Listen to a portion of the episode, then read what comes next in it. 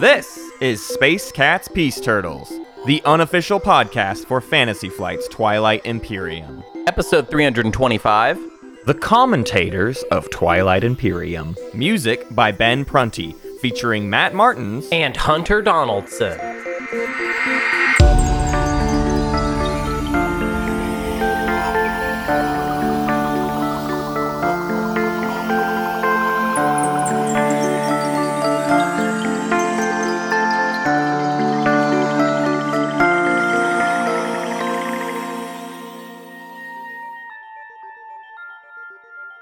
Or we could call it like Road to the Commentators. What do you think about that? Like Road to the Road to the Commentators. Commentators. We're leading up to the Commentators final. Why don't we do a tournament of commentary, like who has the best commentary face off? You know? yeah, Yeah. In in Jasper's uh, before Jasper's interview, Jasper was like, you know, I used to try really hard uh, in the tournament because I really just wanted to be on the road to the finals episode, and now I don't have to try so hard because I got to d- interview f- in this episode, so I don't See? care anymore. There you go. That's a little that's a little teaser right there, or spoiler, depending on how you think about it. Uh, hey, Hunter, before we do any of that business, can I give you an update on the tournament so far? Yeah, I guess so. Oh, okay, great.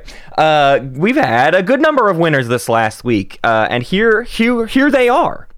First on the list, finally. Here's, you know what? Actually, I'll preface it with this. This week was, I think, the week of a handful of people that have been putting in a lot of attempts finding their wins. There's at least Yeah. three I'm looking at where I know they've played a lot so far. Uh, the first on that list is R-Wise, who has been putting in hours, and congratulations to Yeah. R-Wise for finally making it into the prelims. Also, R-Wise, you know, famously really cares about winning and is like a real competitive force Yeah, in, yeah. you know, competitive TI. Of course. Takes the game really seriously.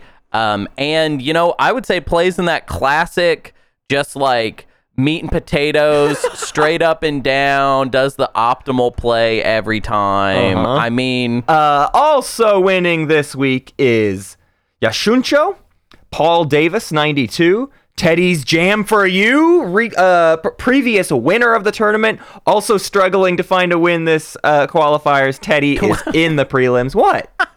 I've just seen how many games he's played. Why is th- I'm not talking he's- smack. congratulations, he's struggling. He Yeah. really needs this. He really needs this win. Uh, the next one is funny. Uh, you might note on the tapestry uh, a, a congratulations to dumbest guy in the room on your win. Uh, dumbest guy in the room then messaged me uh, and is bowing out of the tournament. So if anybody is looking at numbers and all of that and the breakdown of who won and whatnot, and then you later realize the dumbest guy in the room is not in the prelims, they they uh, our first uh, bow out of the tournament has occurred. So congratulations, anyways. Though you still won a qualifier game. You played a good game Yeah. of TI. Nice work. Good job. Good job, dumbest guy in the room. Yep. Uh, also, we have Phantasma, Stowell J six two eighty eight, Terminus DT, Dookie for Life one two three, and Whoa, Brian. R-Wise just texted me. That's really funny. Isn't that weird? They they felt they felt you talking about them. That's 10 winners. Uh, moving on to the prelims. And Nice. that now gives us, uh, we are at 102. We've broken the 100 person mark for the prelims, but uh, Nice we're not quite halfway there yet. We're almost halfway. Well, we're we're right on track technically. It's halfway through November. Uh, we're gonna break through halfway this weekend. Yep. Um, I'm gonna make another attempt um, this weekend. So you know, if you wanna hang out and clown on me more, whatever you want, you know. I got. I've assembled a new group of people. We'll see which one of them prioritizes making sure that I don't make it. Uh-huh, We'll uh-huh. see. We'll see. I'm excited about This it. I week on Hunter and the qualifiers. I I mean, hey, I enjoy the game. I don't win or lose. I I have a fun time with it. Yeah. Um, so what whatever. I don't I don't need to make it all the way to the finals to know that I am in fact the winner. Yeah, I've said this good. before. Yeah, that's funny. Uh, given my recent YouTube experience, uh, win or lose, I'm having a bad time in the game somehow. So we're we're polar opposites in that regard, I suppose. I'm not actually Yeah. having a bad time, everyone. It's okay. You Listen, you are though. I mean, let's be real. let's like, don't turn it into a joke. It's not a joke. You're having a bad. You have a bad time at the outcome. I have a bad I think- mentality. it's not the outcome. It's the it's the it the sequence of events that usually occurs in round four and five uh, uh, makes my brain explode in a way that is hard to contend with. uh, Is how I think will put it's it. funny that when you win, you're like, I didn't deserve that. Yeah. Because a lot of the people that that uh, kind of talk smack, sometimes to our faces, they'll be like, "That's kind of the stuff they say." Yeah. So I'll be like, Matt, don't worry about it. Don't do their job for them. Like, let them have this. You know, because like if you take up that space, if you're so self-critical Uh-huh. that the haters don't have any room for hate, then you're kind of robbing them of something. And I think that that you don't need to do that. So I, Mm-hmm. I, would want say, to rob them of something though. That's that's exactly what I'm after. Is to rob them of the chance to get to Oh, say it it's a before me. defense I'm getting mechanism. a, yeah. I'm, it's a defense. if you mechanism. say you're bad, then the haters will just be agreeing with you. yeah. Um, well, that's still not. You don't need to do that. Why would you need to do that? Why would you want to agree with your haters? That seems really strange. Yeah. Let's not. I don't know. Let's not agree with them. They are, in fact, incorrect. Yeah. Philosophically, emotionally, they're just wrong. That's- okay. that's- That's that's we'll that's, the it. actual truth. The We'll stone cold truth right there. Uh, well, let's talk about what today's fun episode is. We have a series of interviews lined up that I'm very excited for because we are in the midst of the qualifiers, which is like just there's a deluge of games happening. Uh, there's a handful of people uh, working tirelessly behind the scenes to try to bring you those qualifier matches. There's all sorts of people streaming Twilight Imperium, and this is Yeah. uh, a community that I think has grown quite a bit since like our first two to three years uh, doing the tournament and even just the two to three years of us kind of doing the show streaming twilight imperium has has really really grown quite a bit and we just wanted to take time and talk to a bunch of the people who take part in it obviously not everybody we couldn't get everybody but Right. uh, talk to as many people as we could about what it's like to commentate Twilight Imperium, what it's like to endure, uh, you know, that long of a stream, which I think is pretty unique amongst our community. This idea that like a match takes eight hours. There's not very many Right. games that do that. So, uh, and yeah, just in in general, some tournament talk, but also just uh, streaming across the board in this beautiful little community for, uh, of ours. And I, I view it as a big celebration. You'll hear every single interview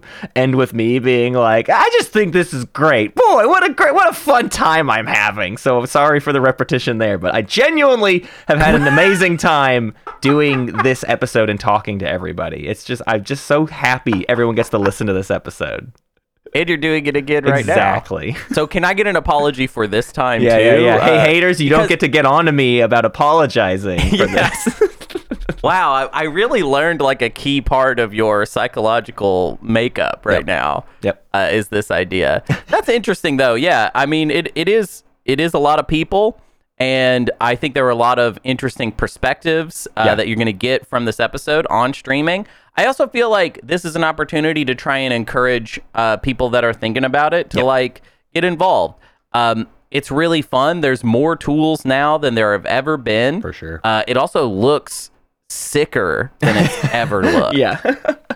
Uh, it looks great. Um, and yeah, even though it's you know really long and kind of crazy to do, Yeah. uh, it's it's fun. And I'm surprised. I'm always surprised by how many people uh, are interested in in doing the Yeah. job of that. Yeah, something we've always tried to encourage in people sort of volunteering to stream, you know, Space Cats games is like I like letting people like do it the way they want to, right? Like Right. I, I don't tr- I try not to come in and be like this is the Space Cats method and you should do it this way. We have like a we've had I've, I have a pretty old tutorial up that I would love to update of like how to stream Twilight Imperium.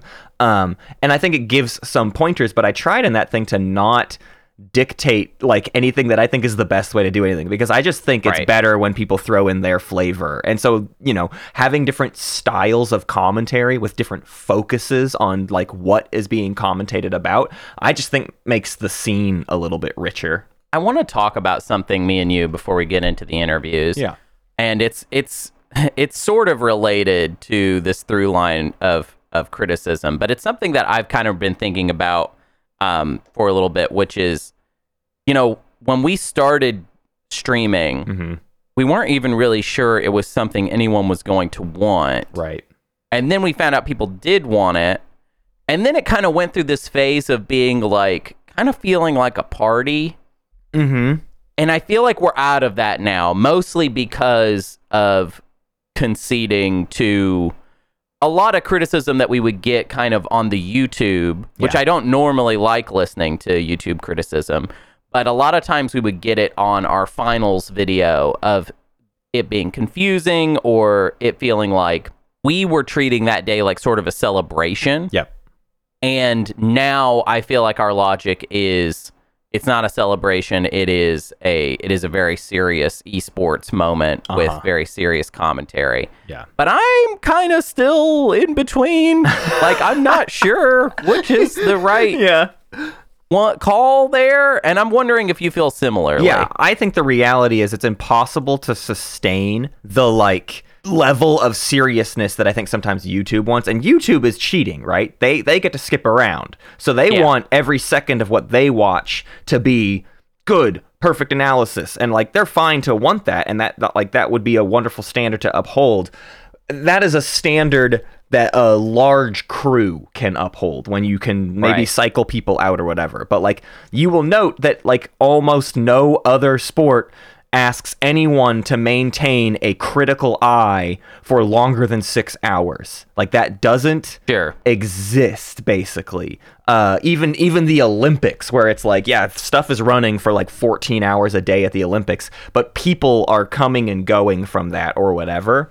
Right. And so I, I think maybe that's the part that viewers forget. And you talk to literally any commentator, and they're like, oh, yeah, it's going to break down at some point. Like, you're going to, you have to follow a tangent. You have to get distracted. Like, there is just no Sure. other way to do this job than to hang out with Twitch chat, basically, right? Like, you're you're just there for too long, and sometimes nothing's happening in front of you. Like with Twilight Imperium, sometimes there's just dead air and you need to fill it like it, it would be it would be weird to be sitting there not saying anything and and there's not always like a critical analysis to do or whatever and, and also i just think it makes it a better time so i'm with you that i, I think it's it is a, a necessary aspect to have sort of goofing around. And you watch this in uh in I don't know, StarCraft commentary. My favorite commentators are the ones that goof around a little bit mid midstream. You know, if, if if it's the beginning, the first three minutes of a match of StarCraft, right, is like, well, we're just sort of building our bases, probably, uh, and, unless someone's doing something really cheeky,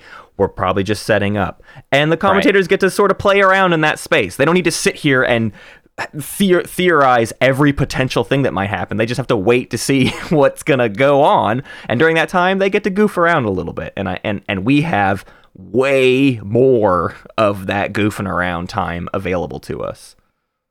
That's true, but I would say we did not really utilize it in the finals video that we just did, Yeah. that we did a couple months ago. Right. So I mean, that's kind of more my question is like like I'm trying to get you to commit here. Yeah. Do you think what do you think was our best finals video? That there we go. Now you have fun. to now you have no way to wriggle out of it. You have to give me a solid Well, answer. the I, I want to say the newest one, and the but the big difference with the newest one and the thing we've been trying recently is a lot more of leaning into the edit during the stream and letting the commentary lean into the edit. So the new philosophy I have is hey, we can goof around at certain points because guess what? I know that's not even going to be in the YouTube video. I'm going to cut that out entirely. Uh, and then when it's an important moment, I either hush up because the players are talking or I talk about very specifically what's going on because I know that's going to be the chunk that goes into the video that is pared down and edited. So to even sort of remark back to what I was saying earlier, you know, YouTube gets to skip around. I think you and I have this interest of making a video that there's nothing to skip around anymore, right? I, I, if I've Right. made the video an hour and a half long, I'm giving you the skipped around bits, which means then I'm also isolating the sort of most important commentary, and that definitely affects the live stream because we're we're sort of mentally noting those things and, and tracking those moments. But I think it gives us the freedom to have like a space for goofing around rather than that sort of looming fear that it's gonna because there was plenty of goofing around in the finals, right? I mean, we, we had we had some some dumb things happening, uh, not so much together. You and I were kind of in separate rooms or whatever, basically. But we we had a few moments, uh, and yeah, th- that just gets like kind of removed from the finished product, basically. Yeah, I mean, I just think about that compared to me, you, and EJ sitting on a couch yelling. That was the best time. I ever had. That was the best Yeah. Finals for us, but it was not the best finals video. Yeah, I just think maybe it was, and I'm interested if the audience agrees. So if you think that, or Yeah. if you don't think that, Right. I I would say because here's the thing, I feel like I maybe don't care that much about a YouTube video if it's like a bunch of people that aren't kind of already in the audience coming in and saying like I don't think this is funny or like I Uh-huh. can't understand like it's like there's two people we could make that video for. For sure. There's uh for the larger Twilight Imperium audience um and then there's like for the Space Cats Peace Turtles audience. Right. And they're not they're not one in one. No. Um and I know that for a fact. Right. Um there's the Space Cats Peace Turtles people that are like cool, funny, interesting people, and then there's the rest, and those people suck. Just kidding. Just kidding. That's a joke. No, it's okay. They're not listening, so we're fine. Oh yeah. like it, like seriously, have you ever met someone that plays Twilight Imperium but doesn't listen to the show? Ew, that is a huge red flag right there. I'm like, whoa, you're probably evil. Um, oh my gosh. just kidding. I'm just kidding. Okay. Um, but uh, yeah, I I don't know. I'm just interested for the audience to kind of sound off on that. Like, Yeah. like and and uh i no hostility to anybody one way or the other i truly am kind of torn Yeah. about this subject like every time i think about it i'm like should it be just us farting around Yeah. and having a good time and like yelling and Yeah. being ridiculous or should it be like you know considered reserved serious Yeah. uh accurate exact you know what i mean like Right. Like what what should the guiding principle be i'm not i i realize it's never going to be purely one or the other Right. i'm not it's not possible for that i Yeah. mean i i'm i'm not even asking that what i'm saying is like what do people want us to set in our sights Yeah. yeah because Yeah. i'm torn I think another relevant aspect to that is like, I mean, we've started to differentiate uh, games where one of us is at the helm and the vibe of that, and then the eventual YouTube video for that, where that's like we aren't cutting those up. Like we will continue to Yeah. like when when it's Hunter plays Sardakk N'orr, Matt plays Ghosts of Creuss, the the whole VOD goes up on the YouTube of that still because that's like you're here with us in the driver's seat and sort of the whole point Right. is to be hanging out with us which then also lends itself to like we're just hanging out and maybe we're farting around for a while and and I think that one gets to be a lot more screwing around. And maybe maybe tournament games are are a bit more serious time. Or at the very least definitely the mentality we went with for the finals is like well the finals is where we should probably take it seriously. The prelims? When we're having to do 36 over the course of a few months and it's just like a relentless gauntlet I think I give us permission to let that be a bit of the party because there's tons of other prelims you could watch, basically. Yeah. Like there's so many other, and honestly, I, I extend that same thing to the qualifiers when all these other people are doing it. If you don't like one streamer's style, guess what? There's other streamers available. There's other games available to you. I, I you know, I don't uh, give a lot of credence to people who want to like trash talk one streamer's style over another. It's like you can just that's why it's good to have a bunch of options because we all like different stuff. Yeah, and there is it's important to remember that whatever it is that you want out of this, it's new. It's not Yeah. like Right. it, it it isn't like a defined thing. We don't have a lot of like yeah, and that's actually what's exciting about it, right? Right. Like it, it's not very old, the idea of commentating Twilight Imperium. Um, and it sort of originated by accident. Mm-hmm. Um, and so I would say there is no, if you have some sort of dogma about it, it's too young for you to feel that way, Right. really. I mean, objectively, it's it's it's too young to know what it is supposed to be. Um, we're you know, in thirty years when I'm long dead, Mm-hmm. uh, there will be Hunter's got 10 There will- years ahead of him. Good. Good to know. uh, there will be like you know a defined way of doing it. There Yeah. will be a lot of things that people have like concluded over the years that has just kind of floated to the top. But yeah, right, now it's new, um, and that's why it's fun to get a whole bunch of uh, perspective on Yeah. it uh, because we don't know. You know, we don't know who's going to be correct in all Yeah. of this. Well, let's do that then. Let's get a bunch of perspective and let's talk to just all of our wonderful friends who are a part of this community and bring it to uh, everybody else's eyeballs. Uh, so let's let's cut to our interviews uh, Yeah. with the commentators of Twilight Imperium. Let's do it. I'm joined now by one of the streamer extraordinaires, I would say. And uh, when I say extraordinaire, I mean perhaps terrifying machine. It's Big Al Cappuccino, uh, the man who cannot be stopped when it comes to streaming.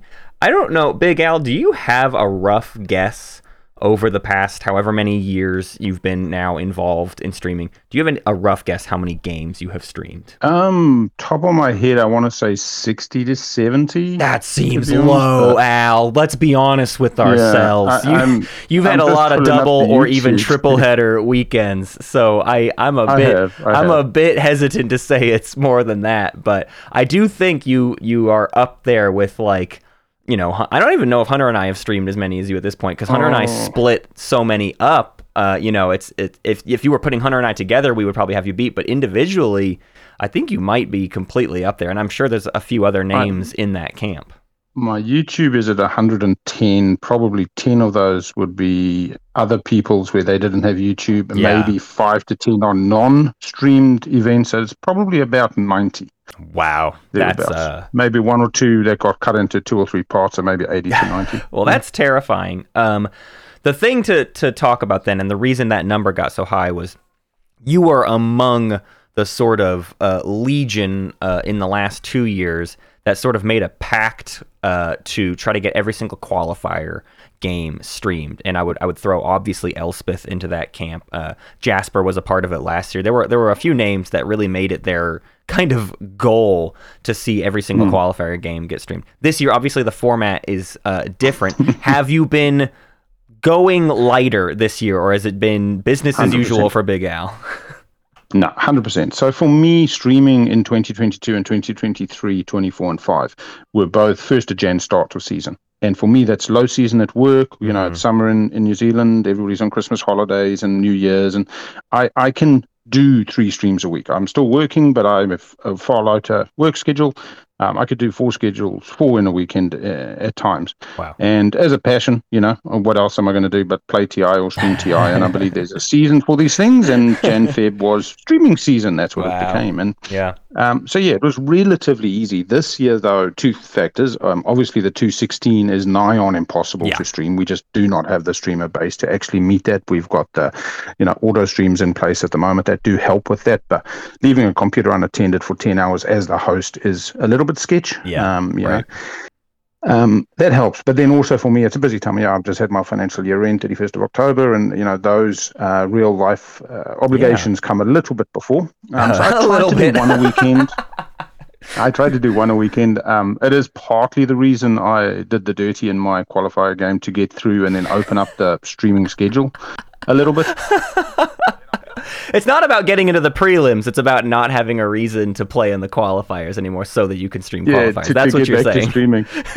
I'll, I'll be honest, grinding those qualifiers is hard. though. Yeah. Like streaming is pretty chillax. You're not trying to win every time. Absolutely. You're not chasing victory. You're chasing the adventure and you're getting Yeah. to go on a very chillax way to consume Twilight. And Right. um, after I did only four weekends in a row grinding, and it, it's arduous. And I Yeah. feel for the players that are going to go, you know, a good 10, 12, 13 weekends over the season. I hope they will get through. Um, but it is taxing. And I do remind people that this can be a bit of an addiction where you've got to be mindful that it doesn't start riding you. The monkey's not Yeah. on your back riding you ragged, um, and it's on your terms. Yeah. Um, and often it can be good just to take a weekend off or go for a walk or Mhm. uh, find something a little bit ex parte from your passion um, that allows you to come back in a more balanced way. That's always my my kind of fear or whatever. As someone who feels sort of in charge of you all, is I want to make sure you're doing it for yourselves and not some sense of obligation to to the community or whatever. It's great that everybody wants to give so much, but you know I never want that to come at some sort of cost. Can we talk a bit about uh, you? You were sort of remarking in there that you know there's there's so much less load mentally on on streaming and everything uh, compared to playing, obviously. Um, what do you get out of streaming and maybe specifically commentating? What what's the how does the experience differ uh, for you? Okay, so I'm obviously a bit of an exhibitionist and I like the performing art aspect of Twilight. So mm-hmm. when you're commentating specifically, whether you were streaming or commentating, um, you're, you're, dealing with chat and you're getting to perform in a different way. Yeah. And, you know, eh, there's definitely tables I've been at where I'm over talking. The other five players feel Big Al's just ranting and raving and they want a bit more of a subdued game when you're commentating, especially solo, you know, you've got free reign. So it's a nice environment in that respect. Yeah. Um, the the other thing that I love is the people aspect of TI. So for me, the mechanics, you know, it's all part of it. It sets the stage. We have props, we have rules, we have boundaries, and it's the those undercurrents. It's watching somebody get a little bit titchy because somebody's just talking to them a certain way, mm-hmm. and human politics and emotions coming into it and streaming and commentating, I feel I get to experience that in a way I don't from a player seat. A player seat is very blinkered. Yeah. Your relative perspective is very narrow. You're looking at your slice, your home towards Mecatol. You're missing things happening all over the galaxy. I actually think, uh, having watched hundreds of players now, folk like Deft, um, she's good because she zooms out. Because yeah. she's almost commentating a game for herself. She's right. so autopilot in her own slice. She's actually aware of all that. So as a commentator, I get to experience that viewpoint. Yeah, and and feel those undercurrents. And the other good thing is, as a player, you're trying to win the game. You're trying to be victorious. Sometimes you might have a, another person you're kind of backing as well. Let's be honest.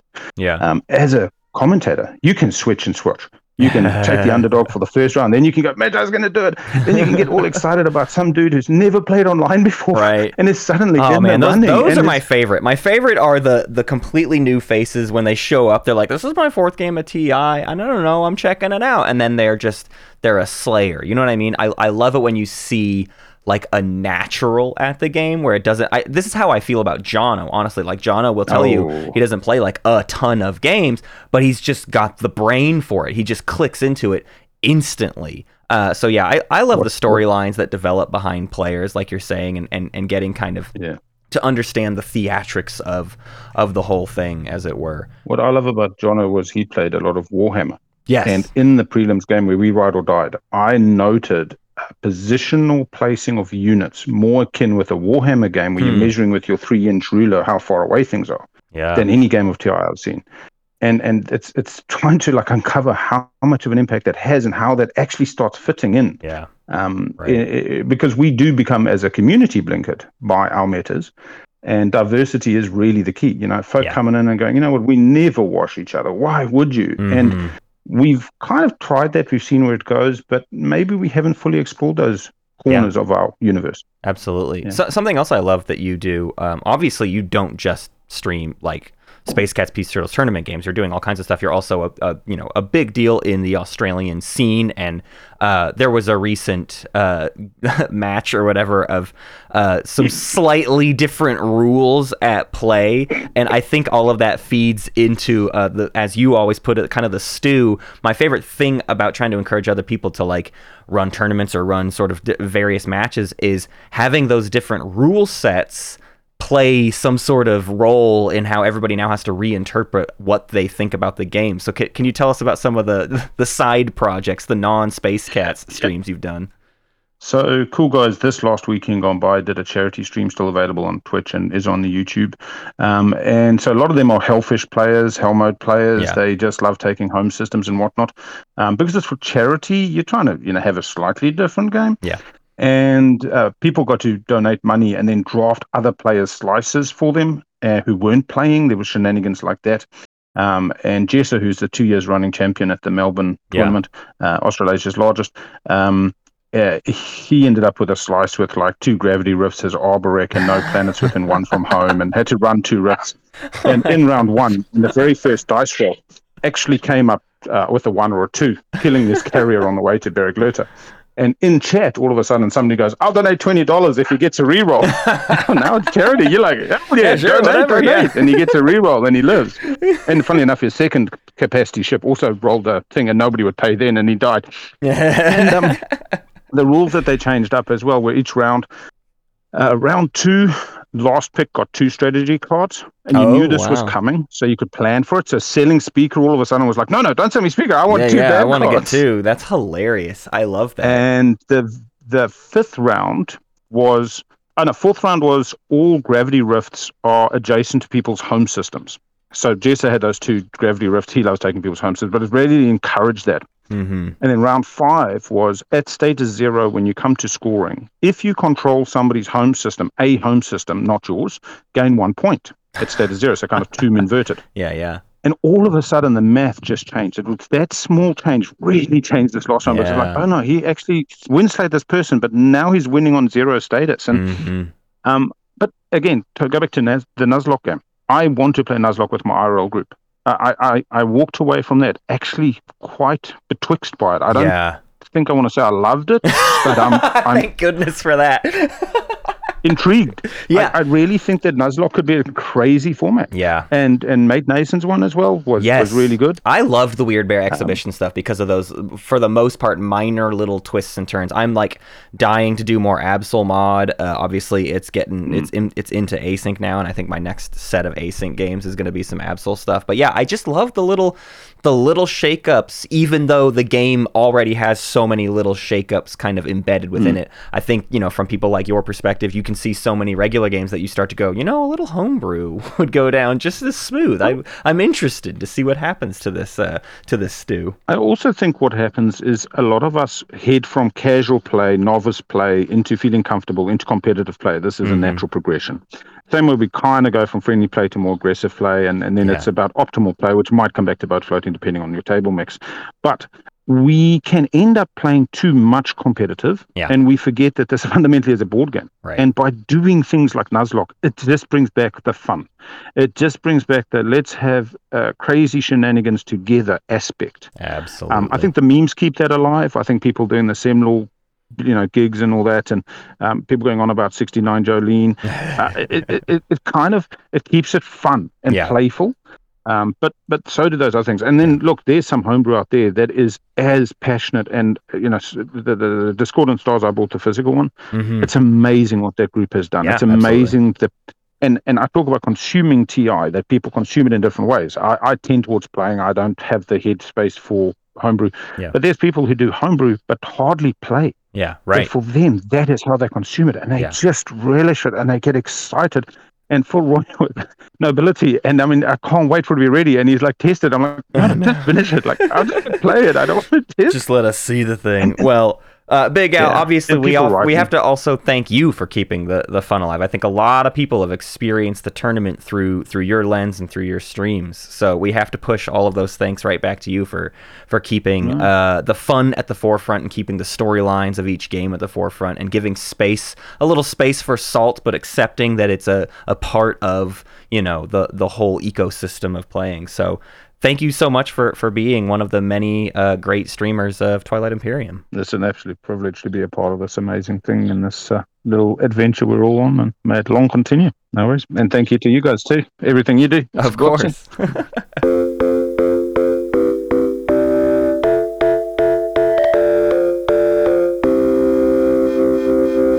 Well, first of all, how are you doing? You doing good? I'm good. I'm doing good. Hell you yeah. know? It's another day to be alive. Yeah. Another alive day. Yeah. I'm curious, like, how did you get into like commentating? Because y'all, obviously, y'all have your YouTube project, uh, which is uh, Mhm. TI Junkies, where y'all do like, it's like you play the game and then you kind of chop it up into a story, and it's very edited and it's charming and it's good. And by the way, I like it. I just want to say it's a good project and I love it. Oh, I'm glad. You are the target demo after all, TI junkies. Yeah, yeah. If anybody's a Ti junkie, it's it's got to be me. Um, For streaming, we started last year. So it was our first time playing in the SCPT tournament, and we decided we'd stream each other's games, because why not? That would be fun. Uh, and then TI Junkies viewers can also watch the games happen. Um, so that's how we started, and Nick co-commentated on both my stream and Henry's stream, and that was the beginning of a fun hobby I've picked up. Oh, that's that's good that you call it a fun hobby. Uh, what do what do you what what do you like most about it? Well, uh, I like engaging with chat and seeing their uh, perspectives on things, and really what I like is seeing how different people play TI, and kind of just like I don't know. I feel like up until this world, my view of TI players was very limited. It's like, oh, it's these whatever 10 people that we play with and that's how people play TI. Right. But uh starting to like stream all these different games, it's like, oh wait, that's how people can play TI and that's how people can play TI. Very interesting. What do you feel like are the the major differences between like your group and then like the larger TI universe? Oh my god, definitely people very very subscribe to the meta here, you know, the SCPT meta. People treating it like it's like the rule book and how to go about. When you start playing TI without like awareness of that, you develop like a side meta. And then it's interesting seeing like now that I'm exposed to this like grander meta, what I've what I'm adopting and what I'm like rejecting and stuff like that. I Right. think that's the biggest shocker of like everyone being on the same page that like okay let's eliminate Winnu round one for existing it's like wait what nothing's happened yet Yeah, I, uh, I like that. So, what are what are some things in the? Uh, I hate calling it the SCPT meta. By the way, don't don't make me call it that. Uh, but what are what are some things that that struck you about that? Like besides the Winnu thing, like what what are the things that you're like? Ah, it's weird that everybody does this. I don't like that. Yeah i think the uh, the biggest one is for sure like like determining factions and like determining like what level each factions are like oh this is a top tier faction and we need to give it's heat it's like heat the heat is mitigated based on like predetermined things Right. and not like how the game started. Because to me, it's like, well, it, each faction thrives under a different set of random objectives. So there's you really can't know who to who to mess up first. I had developed like a X minus two for for commodity faction meta before discovering the SCPT meta, uh, and then just seeing X minus ones and people reacting to the proposition of an X minus two like it's the craziest thing they've ever heard. But you know, Oh, know, yeah. it could, it could happen. You know, I spent like a year doing X minus twos, and then I, I just got tired of it. I, I think I, I got to a point where I'm definitely not. Uh, I I think it's completely reasonable to do an X minus two. I just think it's not worth the trouble. You know what I mean? yeah, yeah. The the outburst. My money. Yeah, it's like it. I, I don't know. It, it's not worth having uh, bad uh, diplomatic uh, relations, and then all you get fair.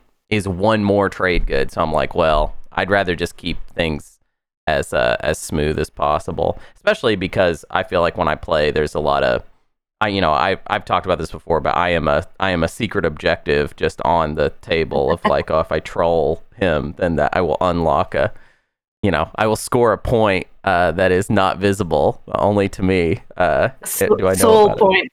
Yeah, yeah, just yeah, a soul point. You're correct. Um, well, so when it comes to uh, when it comes to streaming and and commentating, what do you feel like your style is as a commentator? Like, how do you how do you like to do it? Uh, that's a good question. I think I'm a lot more hands off than a lot of the streams and commentaries that I've tuned into. Uh, I find that like more so than summarizing like what the game state is and where the game's going, I like commentating on like players' play styles. Like, I remember being blown away in a stream that I did when like someone in round one was very, very heavily extorting another player via like uh, uh, what's it called, cripple defenses to like point block them. And it's like, wow, I've never seen something so aggressive in like round one, and they're just gonna accept that they're like the bad guy of the table. So really, it's just like seeing how tables interact with each other, like the social element that comes out of each table, is what I find most engaging. So that's what I try to focus on when I'm commentating. Yeah. Do you um when it comes to like describing I don't know like what what a player's position is, like how concerned are you with like capturing, you know, if we're talking about round 5 for instance, how concerned are you with uh determining who has the path to 10 or is it more about just their their vibe and their style? Yeah, I'm I'm personally don't cover that too much. I mean, I do because chat wants to know and stuff like that. But uh, I and I, I appreciate it when I'm tuned into streams and other people are mapping it out for me. But it's a lot of work. Yeah. It's a lot of work to like really look at the bigger picture and see everyone's path and kind of maintain that vision for like an eight plus hour game. Um, so for longevity, I don't break my brain in that way of like here's the really really nitty gritty of this gate round five and how it's gonna go down. Yeah. And the overlay, I feel like the overlay helps so much because like there's nothing I can say that like chat can't really determine from the overlay themselves. Yeah. So who am I? Who am I to say that Jol-Nar is in a better position than the Mahact? Do you know? Who am I? Right. And at the end of the day, I mean, even chat, even someone with the spreadsheet, it they still do not have the perfect information, so nobody Right, really knows. Right. Yeah. Yeah. Yeah. Yeah. I feel like a lot of the times if you could see everything, if you could look at every card, you might be able to determine who has won the game like hours before the game is over, just because of That's what all the things you can see. Yeah. Right. You'd be like, oh, this guy has political stability. There's no sabotages. That's Yeah, game. that's it, that's Ooh. Exactly. Uh, you, you could just know it, but what's the fun of that? That's not fun at all. Also, I don't want to say something and then it not happen, and I'm an idiot now. Right. You know? So let let let the events play out how they play out. God, I, I, I would hate to. My, my personal hell would be to just be locked in a supercut of every time I've been wrong on stream, and that it would be. I mean, it would be hours. It would be hours and hours. It'd probably be a hundred hours of just different moments where I said like, "Oh, I think this," and was c- completely incorrect. That's part of the beauty of TI is there's so many possibilities of how things could go. Yes. You know, we're all we're all bound to be incorrect most of the time. even though it's a it's a very random game. I'm curious as to like what's like the best game you feel like you've commentated and and what was it like? What made it what made it great? Well, there was a game, um, and I wasn't actually heavily on the commentary. Since Daryl's auto stream, I've been setting up a lot of uh, just auto camera streamer stuff, which is also really fun because then it's getting streamed, but I barely have to do anything. Right. There you go. So uh, there was this one game that I was auto streaming, and every time I tuned back in, I was really concerned because the ghosts were like four points ahead of everyone, had custodians, uh, were getting Imperial even though they were not speaker, and I was like, what is ha- I'm like, what is ha- I have to go back and watch this game because how are we in this position?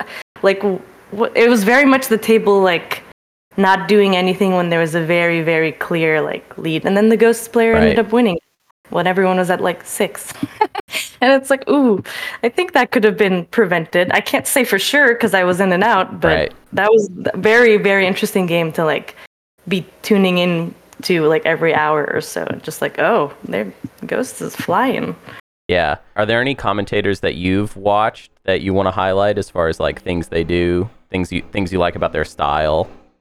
Yes. Karnal, I've recently tuned in. Actually, it was your game, Hunter. Uh, I was tuned into Karnal's commentary for almost the entire time, and Karnal really, really covered all the like the details and the paths and the points and what's going on. I felt like even if I was to step away and like come back a few hours later, it's like I know exactly what's happened and what's gonna what's po- what possibly could happen in this game. So shout outs to you, Karnal. You're good. Yeah, yeah, I I agree. It's also like I mean, it's such a challenge just to stay engaged for that long. I don't know if you struggle with that, but I I personally struggle to just like not let my mind wander to literally anything else. I mean, Yeah.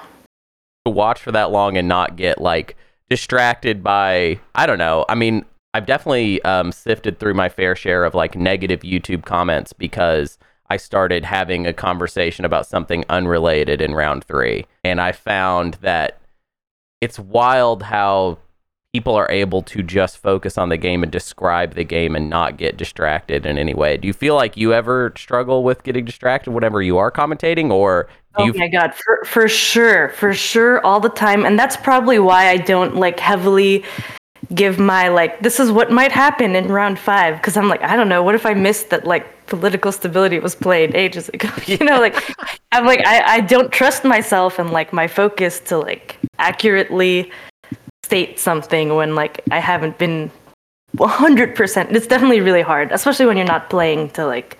And there's a lot of like five players, six players staring at each other thinking for a while. And it's Yeah. like, okay, I, I still have to be engaged because it might start happening soon. Yeah.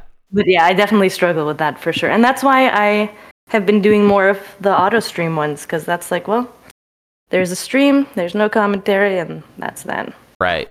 Yeah, it's it's it's definitely less complicated that way, and people are getting like, I mean, oftentimes there's there's definitely like a, a silent group of people I would say that sort of seem to prefer there being like no commentary. But I kind of want to swing the other way with uh with it and say like, what do you think about it just being as entertaining as possible? Like, do you feel like there's value in that for commentary?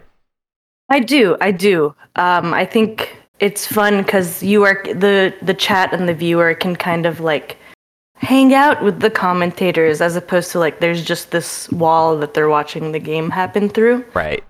I think it's more engaging that they can uh, hear people also say what they're thinking is going to happen and like chime in via chat and like I think I think there's a lot of value to it for sure. I feel like it's it's just a fun space to like kind of uh, project uh, your ideas of the game onto, and just kind of see not only just how people play the game, but also I feel like people read the game completely differently as well. Um, and I feel like you know I definitely have learned a lot from just seeing how other people evaluate uh, different like player positions um, and also just like what their what their values are, like what they think is important in any given uh, TI game.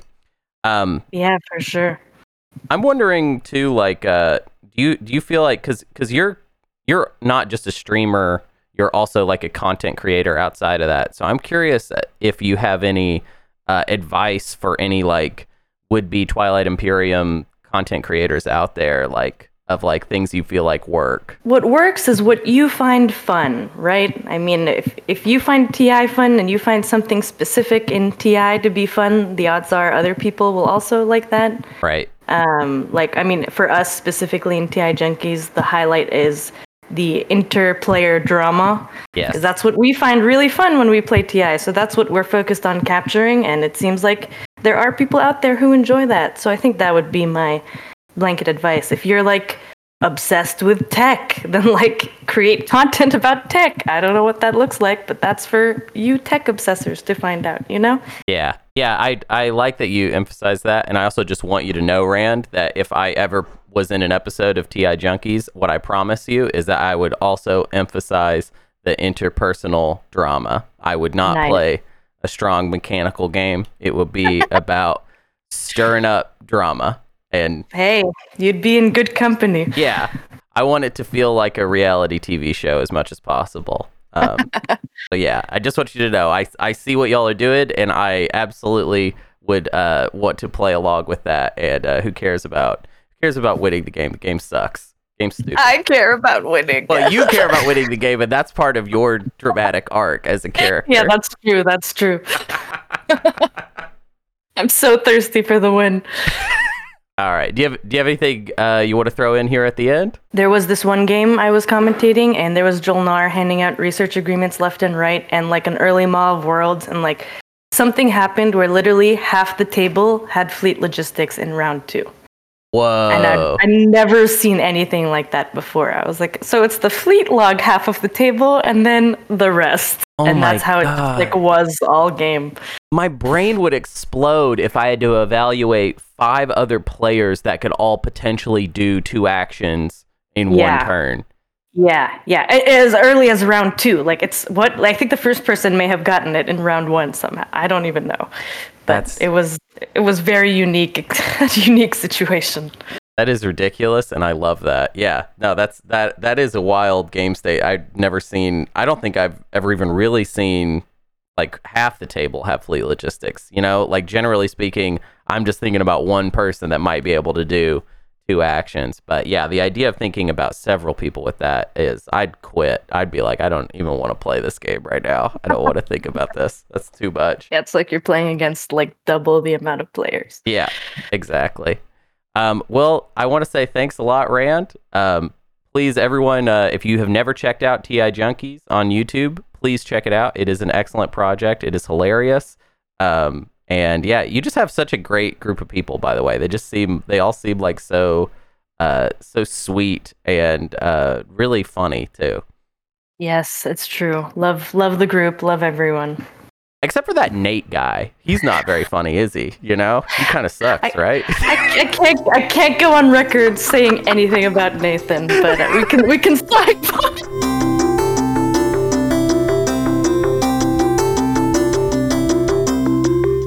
All right, I'm joined now by Clawforce. Uh, Clawforce, you hopped on to the streaming scene like two years ago, if memory serves, and I hadn't really known much about you even prior to that.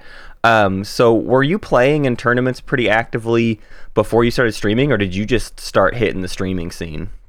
I think I'd played in maybe one, maybe two tournaments before the streaming scene. Yeah. Uh, you know, not not too much, obviously, not too much before that. I've been playing this game for God knows how many years. I started with second edition, gotcha. uh, way way back. So, That's awesome. but always, you know, home games, home groups.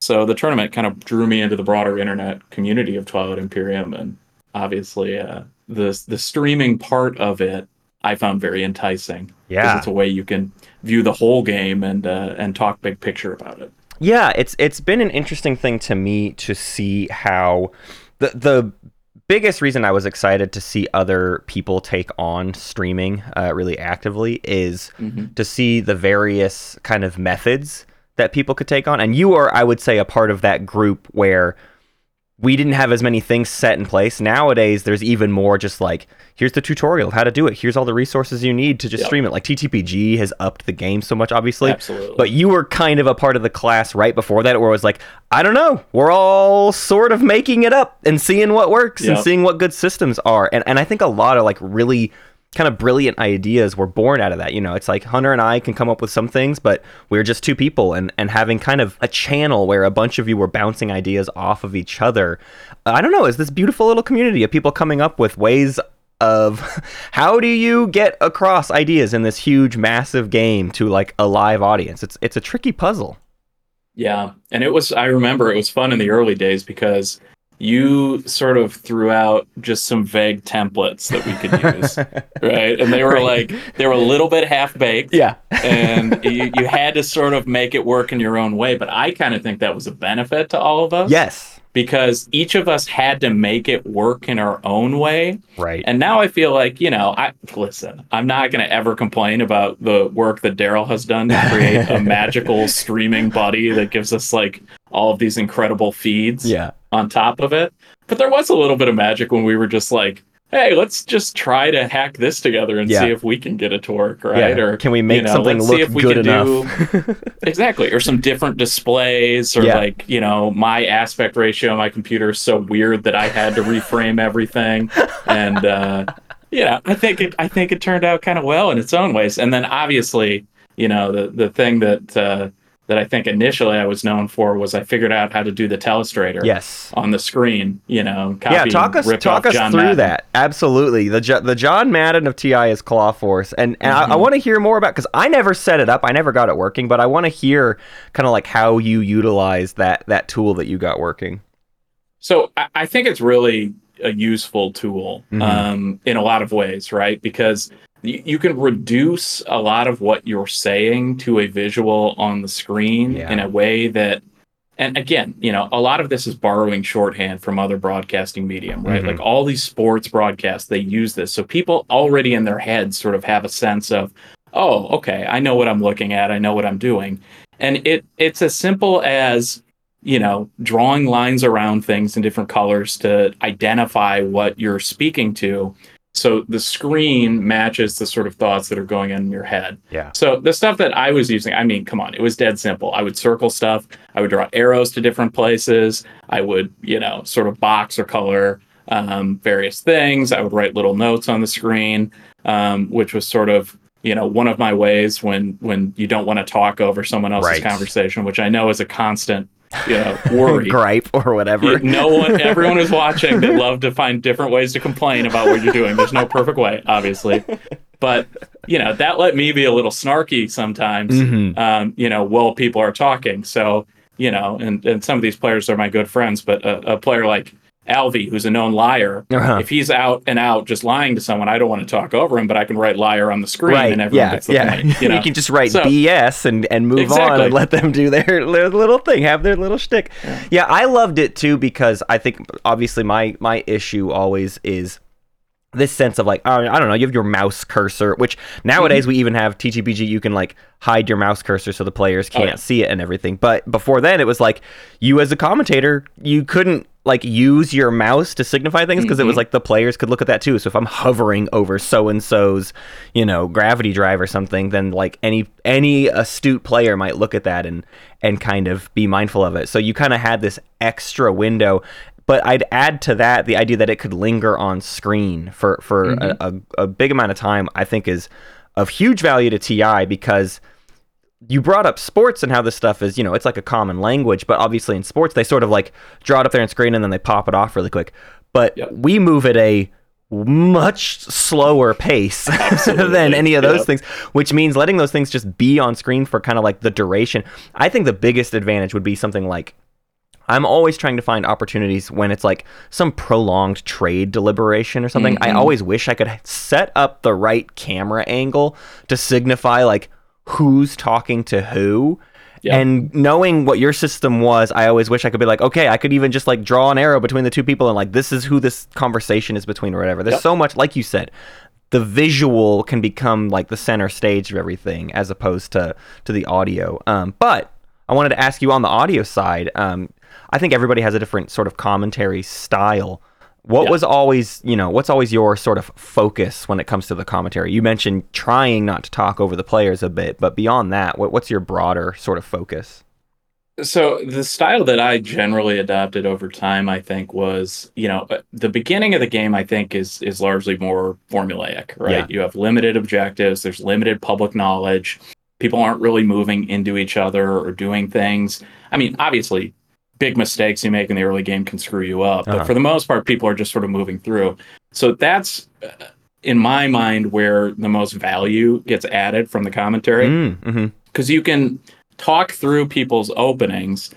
In some ways, they're standard openings. In some ways, there aren't. But you can see sort of how those changes happen. And what I really like to do is um, use that beginning, that especially that round one, where you know, truth be told, not a lot is happening. You do want to track what's going on a little bit, but there's not much conversation. The Yeah. stuff that's happening is in whispers. It's the most awkward round, right? Right. So, what I like to do there is a combination of things. First, I, I'm always obsessed with, and you know, in, in these tournaments, it can it can differ because they're they're more fixed slices. Mhm. But I'm always obsessed with how the sort of geography of the board gets set up.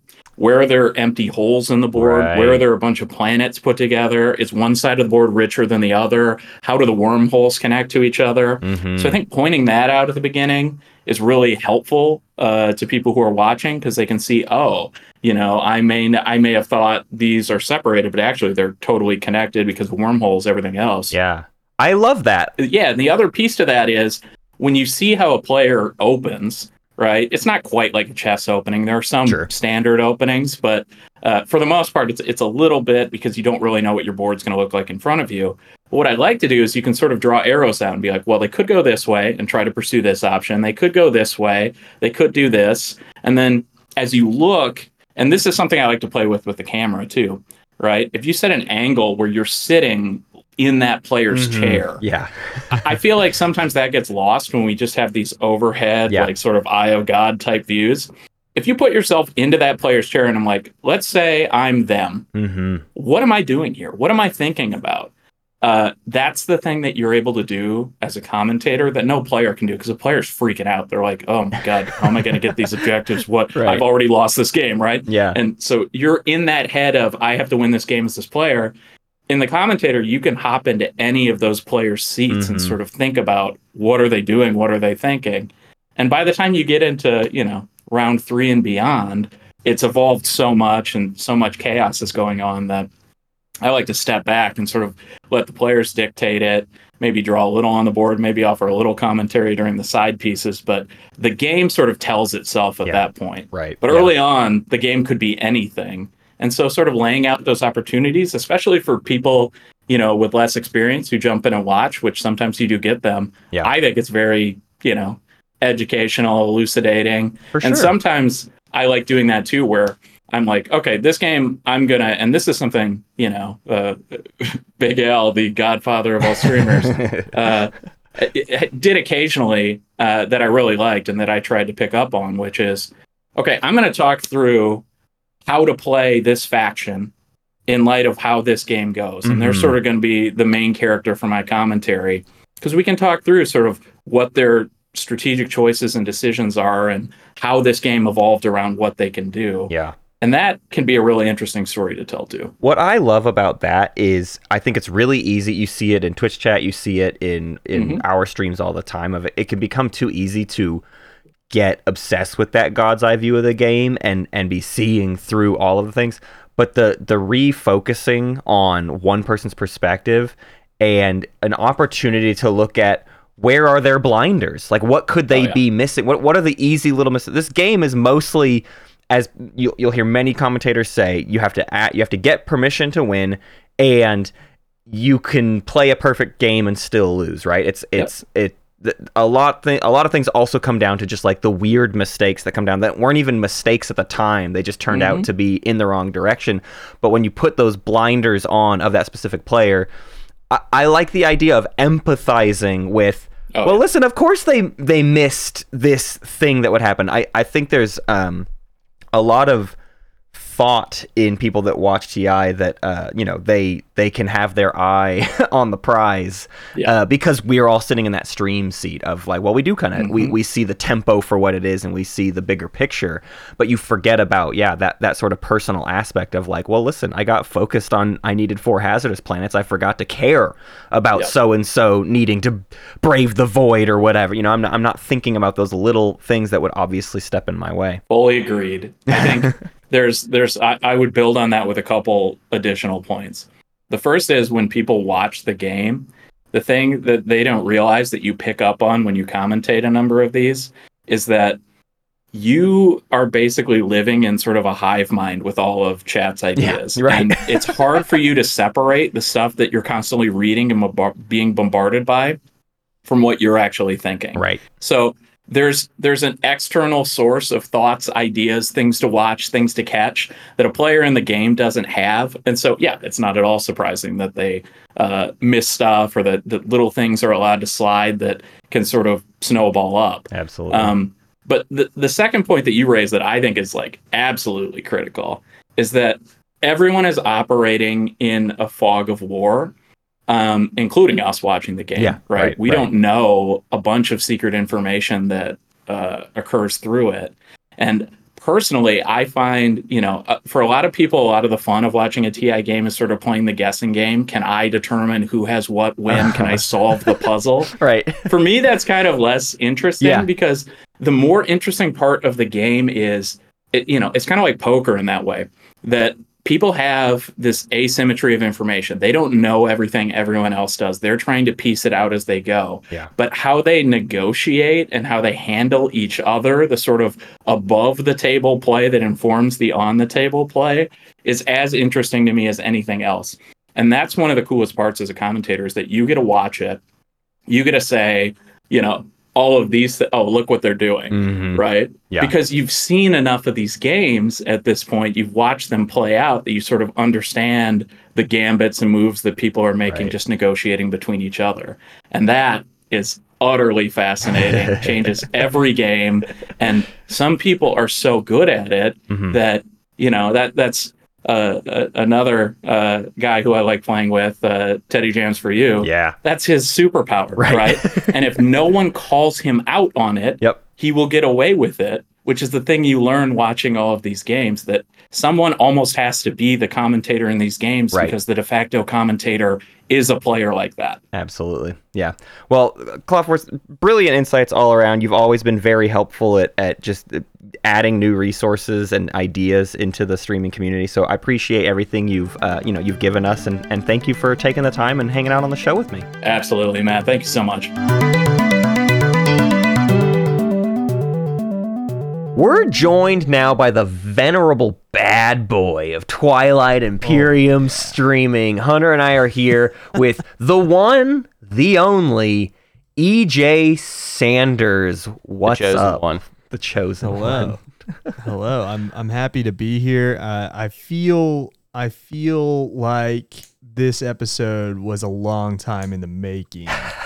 Oh yeah. um, for for kind of my whole vibe. You know? like, Oh, like you guys have like a whole thing going on, but like you know, like once I heard this episode was coming out, I was like, well, I gotta be on that one. So here I am. Expound on that, EJ. So, So talk to so so you are you know I mean probably the most famous streamer of them all within the Twilight Imperium community. So I just want So to say, overall, everyone has been very humble, and this is a, a bit of a change of pace here. Uh, wait, has everybody been very humble? Everyone's Like, for real. Everyone's been pretty humble, but Oh, I, I, that's I hear really what you're saying. You, you, That's really nice for them, losers. what? I'm here now. No, uh, yeah, I, uh, I don't know, dude. We we uh, we like to show up and talk about Twilight Imperium. I'm an esports pro broadcaster. Yeah, um, I like to talk about that a lot. I mean, it is an esport, and since it's an esport, I think it's important that my voice be heard. Uh-huh. Uh, a lot of my style is not non sequitur. You know, Mhm, I would say maybe not even relevant to the game. Yeah, it's funny to me because actually nobody Mm-hmm. in the community is more qualified at Uh-huh. commentary than you. You call hockey games. You Mhm, do you are very tuned in and focused and fast. And then we invite you onto our stuff Mm-hmm. and you're just like, "So anyways, I was making mac and cheese last night and the whole dang microwave exploded. Let me talk about that for an hour." And then Hunter and I have to deal with the YouTube comments for the rest of our lives. yeah, yeah. It's really cool how like I don't get the negative feedback. It's yeah, you don't. No, It's but insane. But actually, Matt, you don't because yeah. when EJ is around, EJ. generally we don't get negative comments, even though he is not very well behaved. and He's a naughty boy, and we and for some reason he doesn't get in trouble for it. And I wish I understood because I do anything and I get in trouble for it. E- Mm-hmm. Yeah, EJ, I think I think it's like a je ne sais quoi that I have. You know? Uh-huh, It- it's really hard to say. I think most of it is that I think people know. Like if you give off an air of you don't really care, right? Yeah. And people know that like if they say mean stuff about you, that you're just not gonna care about it. Yeah. And Yeah. that's really where it's at. Like I I don't care what any of these people think about me or about my life. And I and listen, and there's a lot of people in this community that I love. And so Yeah, that's right. that's the other thing. You do have to you have to compound it with some love. But Right. like at the same time, like if you're gonna be mean to me, I don't have I don't got I don't got time for that. My daughter, I got my, I got a daughter. my I've got- daughter, I've- you know, I've got my daughter. I've got my Miyoo Mini Plus that I play a lot. Like You are so obsessed with that thing. EJ, do you have a favorite streaming memory? Does anything come to mind for you or is it all a blur? Uh, it's mostly a blur. I, I think the the time Hunter and I sang um a lot on in one stream was is probably my favorite like singular memory. Um, Yeah, we just like we like made song. I don't even remember what the songs were, but we just like made were singing, though. songs. The Yeah. entire the entire stream and. Uh, the chat was like in on it. It was like one of the most bumping streams we ever had. Was just us kind of like humming songs and Yeah. chat was in on it and we did not know what was going on in the game. I would So- definitely categorize an EJ stream as for the live viewer. Is the big the big thing. Yeah. It's it's got nothing to do with the VOD or the the the people watching it after the fact. It's about being right there in the moment with the people. Yeah, I, I love living in the moment. Like and that's that's something and I do feel bad for YouTube because they don't get that experience. They don't get the live feedback stuff Yeah, and they don't they get don't. the energy that we get from the chat, right? Like a lot of the energy that I glean in a stream comes directly for from how interactive people are in chat mm-hmm. to some of the things that we say. You know, when we when we go off on tangents, part of it isn't because we are trying to be engaging for the YouTube audience. It's Right. Because we are engaging currently with people who are in there and there's like five, ten people chatting us up about the thing that we're talking about. Yeah. Yeah. I- yeah, That's honestly, you show up, EJ, and Twitch chat gets naughtier too. Twitch chat's out there Yes. Oh, feeding yeah. tangents. Like you'll see it, and it's like you know they'll just be like, EJ, did you you been watching any hockey yesterday? And it's like we're just we're trying to we're trying to get EJ off. You know, Yeah. I, I think so. If anybody's gonna yell at us in the YouTube comments, they need to be yelling at Twitch chat because I think they're complicit. I need to stream more with EJ because I do find that EJ's protective like Layer. sort of like shields even me because I think I get a lot of permission to be silly and say whatever I want if EJ's around. But if EJ isn't around and I go on a tangent, I'm going to hear about it for years and years to come. Yeah. So I just need to work with EJ more. Yeah, it's like a sta- it's like uh I'm like the box art for like a really bad VHS, tape, you know? like you know what you're getting, you know? Like you turned on the stream and you see my face, you know what you're getting. Like Right. Oh, and that you know, when you pick up, you know, Jaws 5 out of Right. a $10 uh-huh. bin at Walmart, Right. you know what you're getting. Like You know what you're getting. out.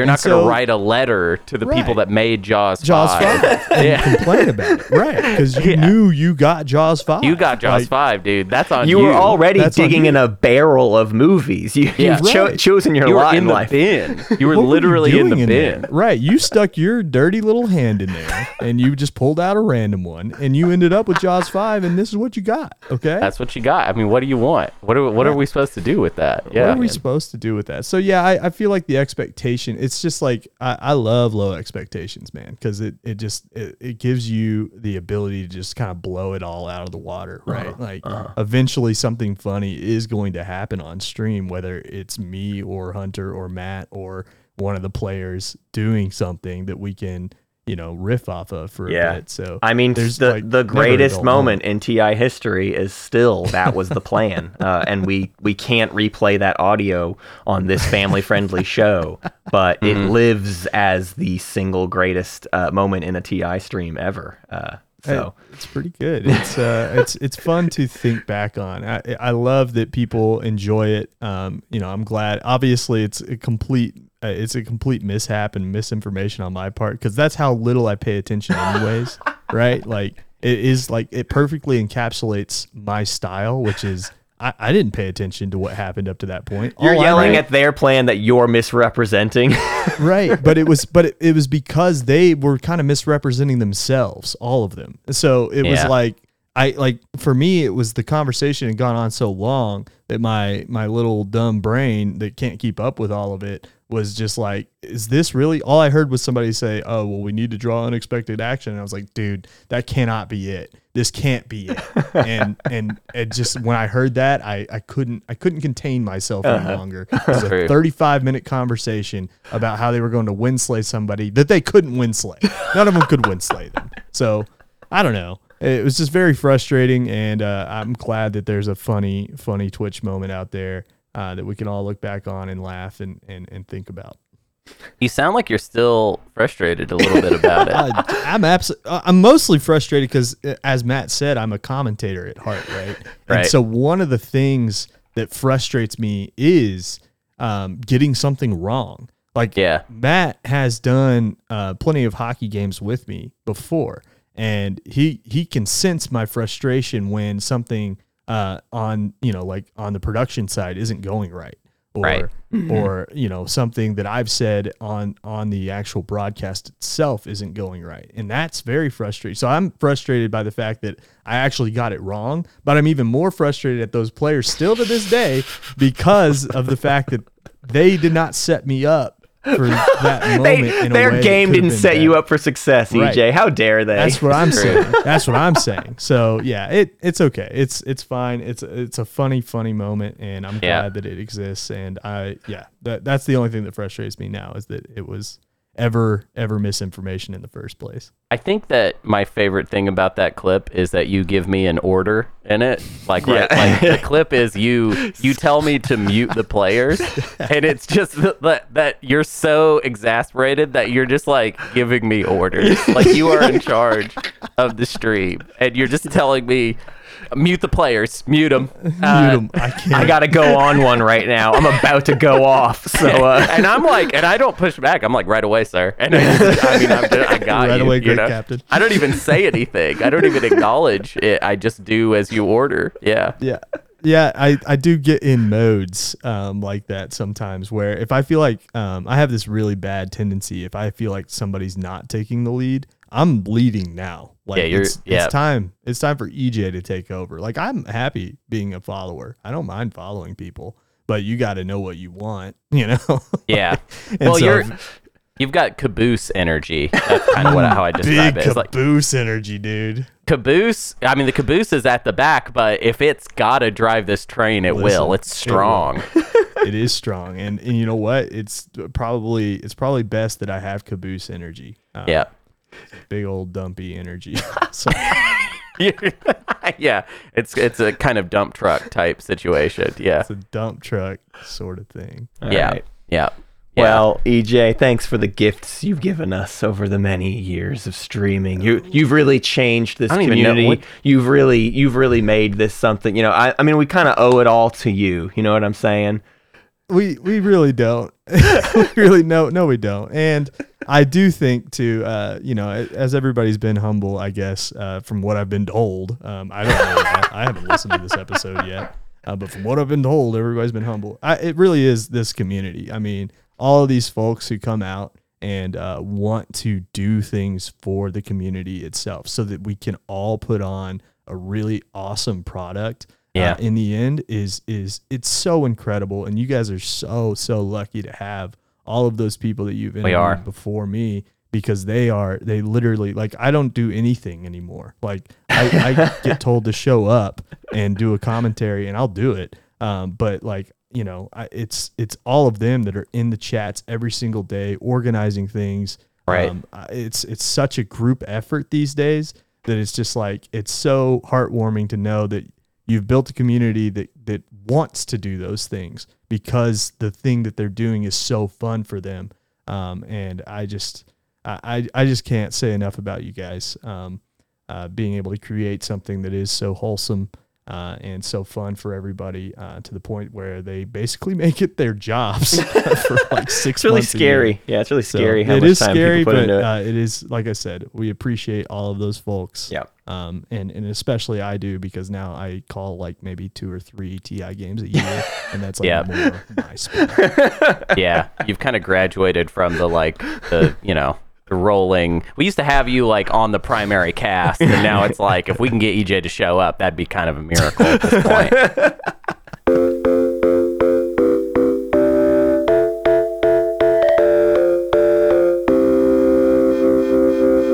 I'm here with Duke LukeM, and Duke, we just we talked to you very recently, but uh, Yeah. we get to really hone in on a specific subject today, uh, and something I'm really fascinated by is, of course, your brother, uh, Flat Tomatoes, uh, was your streaming partner in tournament three, the year after your Yes. victory. Uh, the two of you tackled the kind of European time zone games, a lot of uh, you know UTC 8 a.m. Yeah. kind of start games. Uh, but w- talk to me about the two of you becoming like a streaming team, and maybe a little bit about your brothers like start getting into streaming. Uh, TI. Yeah, so um, when I was playing in the tournament, my brother Flat, or I'll just call him Joel because that's his real name, and that's kind of how I refer to him. And it sounds really, really weird calling him by his like online name.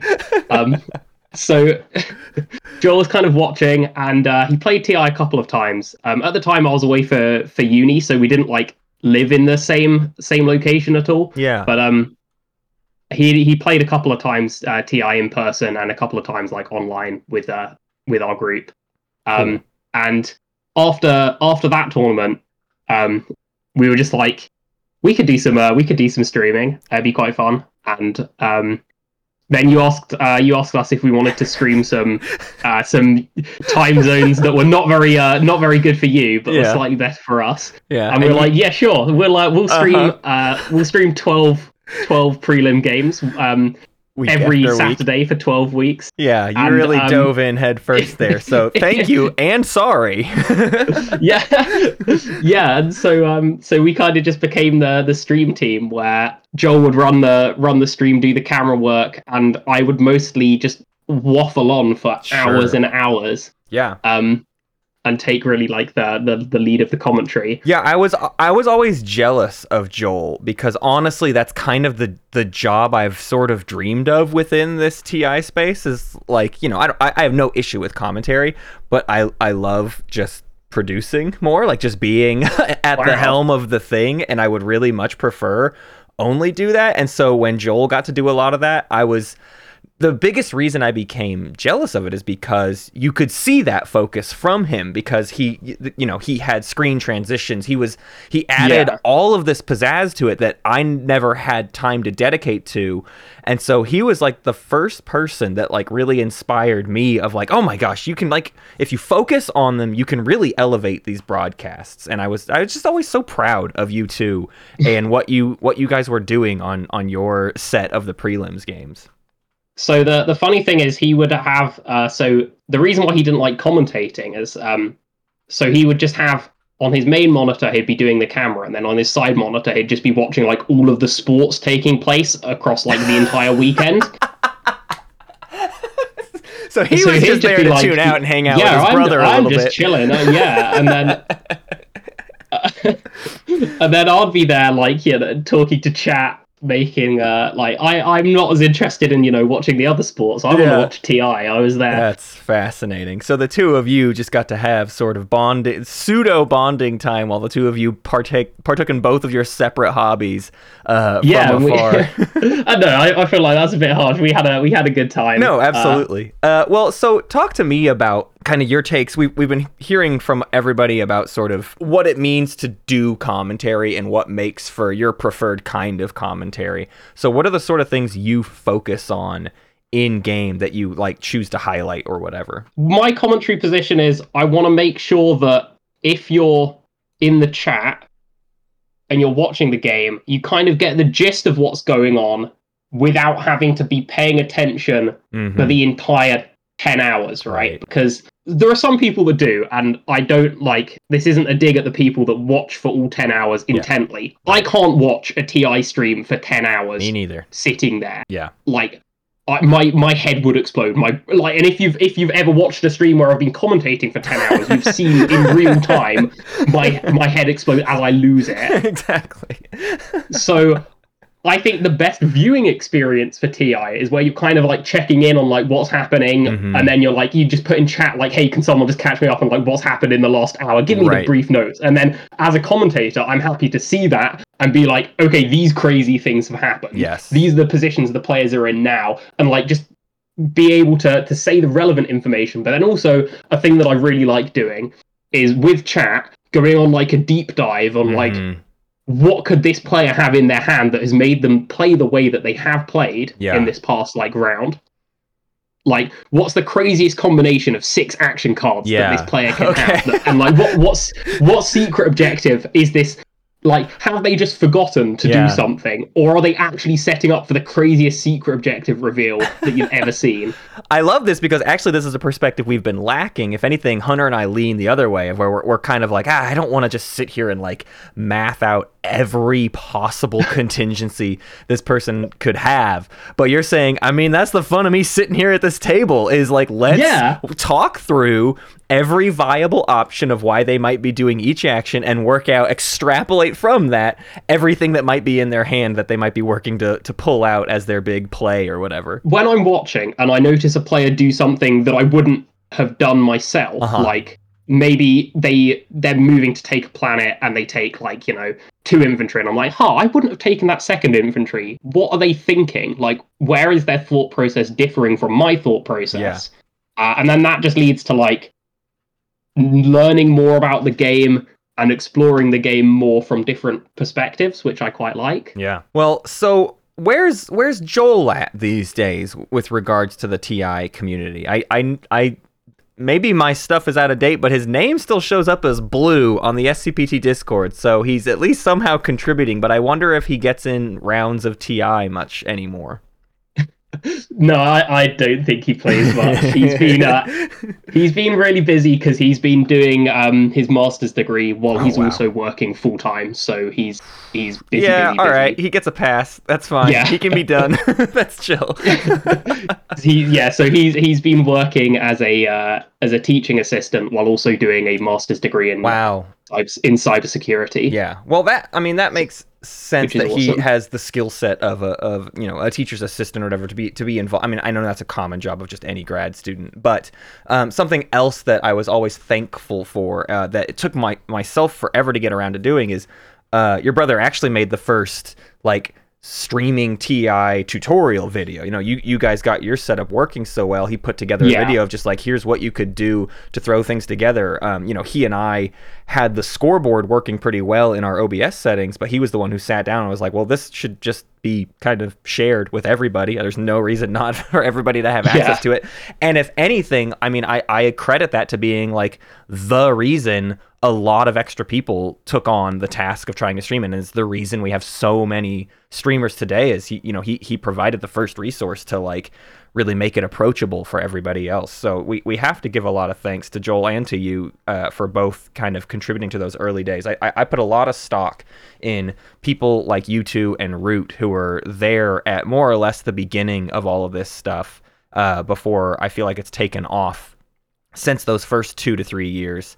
And uh, yeah, I'm just really I'm really proud of everything that kind of got the the framework that was put together in those years is something that we I still see the echoes of. So, you know, I think your commentary informs a lot of how people view commentary and and yeah, I just appreciate the two of you so much. Well, thanks, and uh, I feel like uh, the the community is in amazing hands at the moment because uh, you and Hunter have been doing an amazing job, but there's also so many volunteers now. Like shout out to Elspeth and Big Al who just do so much. it's it's really truly wild how much they take on and you know all of you are gift and, and that's that's why i'm just so uh, glad you know we took the time to do this episode finally honestly it's been a long time coming so uh Luke, to you and to Joel, thank you both so much for, for all the help that year and, and any you know you you've you've not stopped you you hop into streams every once in a while and help commentate and everything so thank thank you for everything and yeah thanks for coming on the show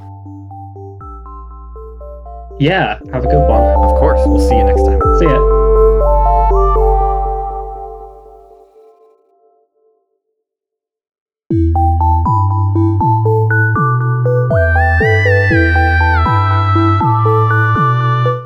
Right, we are now joined by the other uh, absolute workhorse of TI streaming. We've had a conversation with Big Al, who's known for putting in the hours, but Elspeth is here with just as many hours, I would have to say, uh, put into the streaming of especially qualifier games, but across the board. How's it going, Elspeth? Oh, thanks for having me, Matt. Of course. Uh, I- I'm thrilled to get you on here because uh, not only have you been a big part of streaming, but you've you've really become a bigger and bigger part of just the tournament as a whole.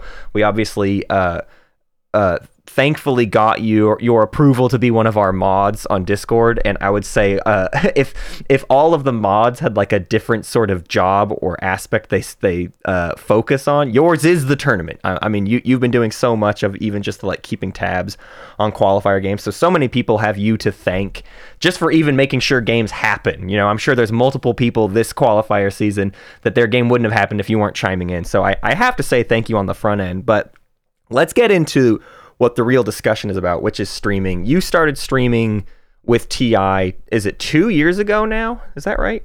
Years ago, I lost my qualifier in rather spectacular fashion, and uh, Al was watching and reached out to me because I think he felt bad that I got destroyed, and uh, he uh, he asked if I wanted to co-commentate with him, and so that year I co-commentated several times. Yes. and then last year I started streaming games on my own, Right. and I had different co-commentators for every game, pretty much. Yeah, right. cool. Yeah. Yeah, you, you you definitely get the call out and get a lot of people involved. I remember you uh, co- co-commentating a couple games with Hunter too that first year. Uh, that was really fun. And yeah, I, I what I like about streaming and all of the people getting involved, and especially people like you and Big Al who just sort of like call on someone or like you could commentate, just come do it. I, I think a lot of people get this sense of like, no, the people that are doing it are like the professionals at it, and they don't understand how many of us are literally just winging it and trying it out, you know. And so when when you you know when you call someone up and just like, hey, do you want to co commentate with me? Like you might be introducing a whole new hobby to them. So uh, would you say like there's an infectious bug to streaming? some extent like you kind of build a community around it uh so a lot of the same people pop on whenever i stream games Right. and so it's fun to like talk to them over and over again plus like the entry barrier is probably the hardest part of getting everything set up i learned so much Mhm. about computer sound settings yeah, that, that is a necessary aspect of learning how to do this stuff. Is learning a lot about audio hardware.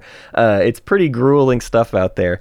My uh, favorite aspect of what I feel like is your focus with streaming is so much of that community building. I think a lot of people bring different levels of like how they like to talk about strategy and everything, but I feel like your streams are so focused on like what's up Twitch chat? What are we talking about today? Like we're talking about the game, but like what are we, you know, what elements do we want to get into? And I feel like you're a very present streamer. Uh, so can you talk about like being live and in that moment while streaming? i just think it's really fun to just chat about stuff Mhm. and I also have all kinds of random thoughts that pop into my head, and then I say them, and then they turn into memes, and then they're just completely out of my control at that Right. point. Yeah, it's a very Um, meme forward broadcast, I would say. it's definitely a meme forward broadcast. I, I do sometimes also have AFK streams so in case sure. anyone is like weird. But uh, yeah, when I'm there, I just like to hang out with people, and Definitely. I obviously can't hang out with the players because that would be cheating. So I have to hang out with chat. Uh, but it's okay. Chat's always right. so. Chat's always right. Uh, yeah. Oh, so you you mentioned AFK broadcast. I feel like that's something that's become a bigger deal, and I feel like you and a couple people last year, the ones who really started to push it, because obviously the last two years there was this big push by you and Big Al and others to make sure every single game got streamed. And sometimes what that led to was a like, nobody else is available. We gotta just get the stream up. And and this like idea of AFK streaming was born. And now Daryl has built an entire tool that like makes it functional and uh, pretty good in in TTPG, which I think is really really fascinating. But um, how have things been different this year without that like huge push of like we're gonna get every single game streamed? the goal is still to get as many games streamed Yeah, as we can. absolutely. Uh, just because there's something special about it. Like this Yeah. tournament, a lot of people are not playing that many games of Twilight Imperium. I'm obviously playing a lot more games of Twilight Imperium because I'm ridiculous. But uh, you know, n- n- people don't necessarily get to play that many games, so it makes it really special. Like when my first qualifier, you know, was streamed, I went back and watched it and watched the commentary and watched Mhm. the chat. I thought that was like a really cool thing to be able to do, and you know, even though AFK streams don't necessarily have like the commentary in the video, yeah. um, they they still have chat. Right. If you That's true. go back and watch it on on the on Twitch, and it also just lets people go and like watch you know their game. It Mhm. lets you go watch other people's games that have legendary moments in Right. them, uh, which are sometimes super exciting. And uh, it, it's just a really cool thing. Plus, you know, it's useful for so many other reasons. Like if something, you know, unfortunately, if a dispute comes up, we can look Mhm. at it on the stream. So there's a lot of good reasons to, Yeah, to get yeah, games on stream. I think that was maybe even the biggest push of getting every single game stream was just this sort of like historian aspect a of just like we want every game to be visible so we can talk about them but but b that like literally like it's so much easier to sort out questions and and moderation problems when we can just pull up the video. It is infinitely more difficult when we're just sort of listening to all the stories the players are telling us and having to come up with some sort of ruling. But when we can just play back the tape very often our mod rulings are like, oh yeah, uh, it's just this, just do this, and we can move on about our day or whatever.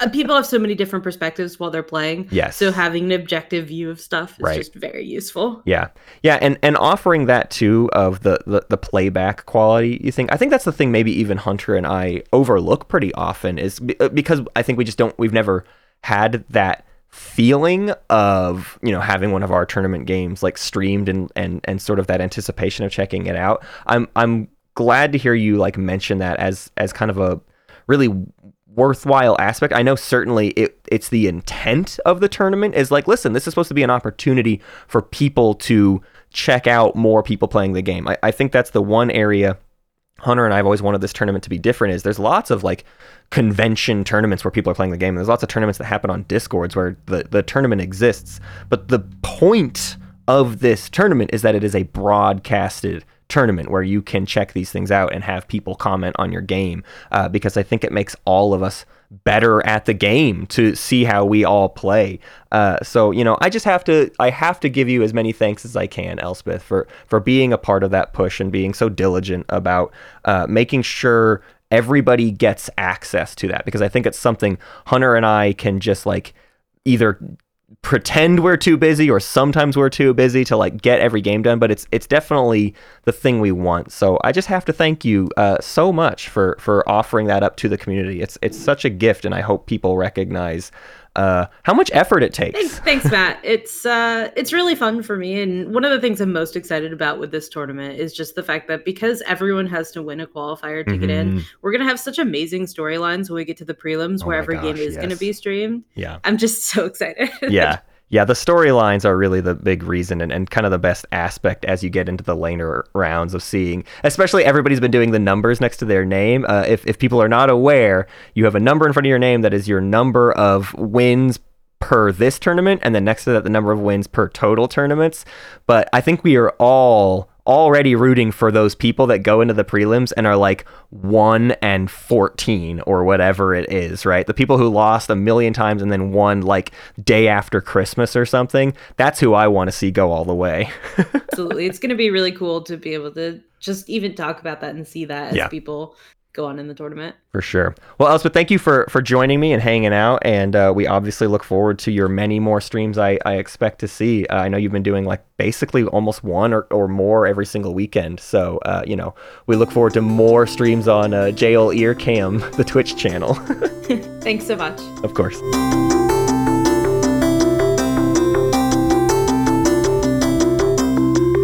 I think the thing that I'm excited to kind of talk to you about is you're kind of newer at it. Like when did when did you start commentating? Um, I think I did. I did one last year, or I helped co-commentate a, a couple last year. Um, but this year, um, you know, over the course of the you know these uh, qualifiers, is the first time I've kind of I don't say taking the reins, but actually like, hey, I'm I've got it's all my setup and all that kind of stuff, and um, you know, kind of just soloing it out. So Yeah. um, yeah. So this year has- definitely been the first year that I've been like kind of on the main stage and not just dropped in on a on a game to talk a little bit. Yeah, so what what do you feel like drew you into doing it? Like cuz you were playing for quite a while before you started being like, "Oh, yeah, I'll I'll try my hand at commentary." Like what what motivated you to like why do people do this? That's something I wonder. Why do people do this? Uh, well, I I think it actually for for me it and I I would imagine that this is a a decent amount of Twilight Imperium in players in general is you know I'm in on this game hook line and sinker from the first time before I even played the first game when Yeah. me and my group of three friends like I, I found the game and I was like, well, what the hell is this? And uh, we read the rules. I, I we played the game so wrong the the first time we played it. Like it, it was it, unbelievable. But just even like before getting into it, where we were trying to just like pick the factions we were going to play, and I was looking at you know, and this was what 2018, 2019, and there were already like spreadsheets on like what factions were winning games and different things like that. And I'm just like, I guess I'll play Naalu. I have no idea why they're good, but people keep apparently winning with this faction. I don't know why. Um, and I just like I said, all in on it. And I, I think for a lot of the people that that happens to you're just kind of consumed by this game. You're thinking about it all the time. You're you're you're wanting to be in games. Async has been a blessing and a curse. Not to go on a tangent on Yeah. async, No, no, no. but the idea that there's just like this arbitrary game that you can kind of like visit on your phone every single day and something's happening. It's it's like the greatest worst thing ever. But I I- I'm just drawn to it and love talking about it and love seeing and and finding out new things. For me, when I first started, I got into a a group online. I was lucky enough to get in a group online and it met every week, like every Wednesday. It was just a split game that kept going. If we finished we played for like three hours. If a game finished, we just started the next one right up. Um, and it was like me, Emu, Vampire, Rodeska, Rolo, and Oh, Rolo. the Ledgerman of the cones. uh, and spinners. Um, and I didn't win a game in that group for the first like year plus that we played. Yeah. But it didn't matter because like I knew I was playing with great people, and I love just being able to experience and learn new things. So talking about the game, and I'm sure a lot of people also just love drafting. Like I know that uh, that Emu and I, especially when we got into like thinking about the drafts for tournaments and things like that, like we would just we would just get online, we just like draft like multiple times for like Yeah. hours and talk about it and why was this good and why was this not good. So the idea then that there's a game actually going on, it's happening right in front of me, and I can just talk about this game and what's happening in real time. Um, like it's super cool to be like a part of that. Do I wish I was kind of playing? Yeah, sometimes I wish I was like, oh man, I wish I was like in the game Right. um, this time. But um, as a as a close second, uh, just being able to kind of experience and and think and get excited, um, and especially the last couple of tournament games with the round five that, that you were just in. Um, like I was trying to make notes for that game for for Matt when he edits it, but it's like every two minutes there was something else. Like I don't know how you edit that last round down because just like every minute there was something else going on, some other thing. This person's now has the best chance to win. Now it's this person. What is somebody thinking and trying to figure out what they're doing? So for me, it's just kind of like all of that comes together, and also kind of in an environment where. I have no pressure. I'm not like freaking out that like, Right. am I making the right move? I can just talk about what everybody else is doing. Yeah. Oh, that's a really good point, actually. Some of the best, as far as growing experiences, I feel like you can have from the commentary desk is that you are invested enough in the game to really be thinking critically about it, but it's not your game. So you are not in that heat. And you also start realizing that when you are in that round five experience yourself, that from your own position, you can't always see stuff that well. It helped me, I, and I wonder if you relate to this, is that once I started commentating and paying a lot of attention to everybody's game so that I could express it, so that I could ex- explain it to chat, I started finding myself doing a lot better job of paying attention to the other players uh, in the game because there was something about looking at the game with no heat, with it not being, you know, I'm not in this, there's nothing on the line for me. Uh, it just becomes, I think, a lot easier to evaluate the game, um, which is, I think, also something funny that happens is like everyone in chat will kind of be obsessed with what they're reading into the game. And I think it's easier. It's an easier game to read when you're not one of the players. I mean, sometimes it's tough to get the context of a specific action that someone might take because there's so much unknown information, right?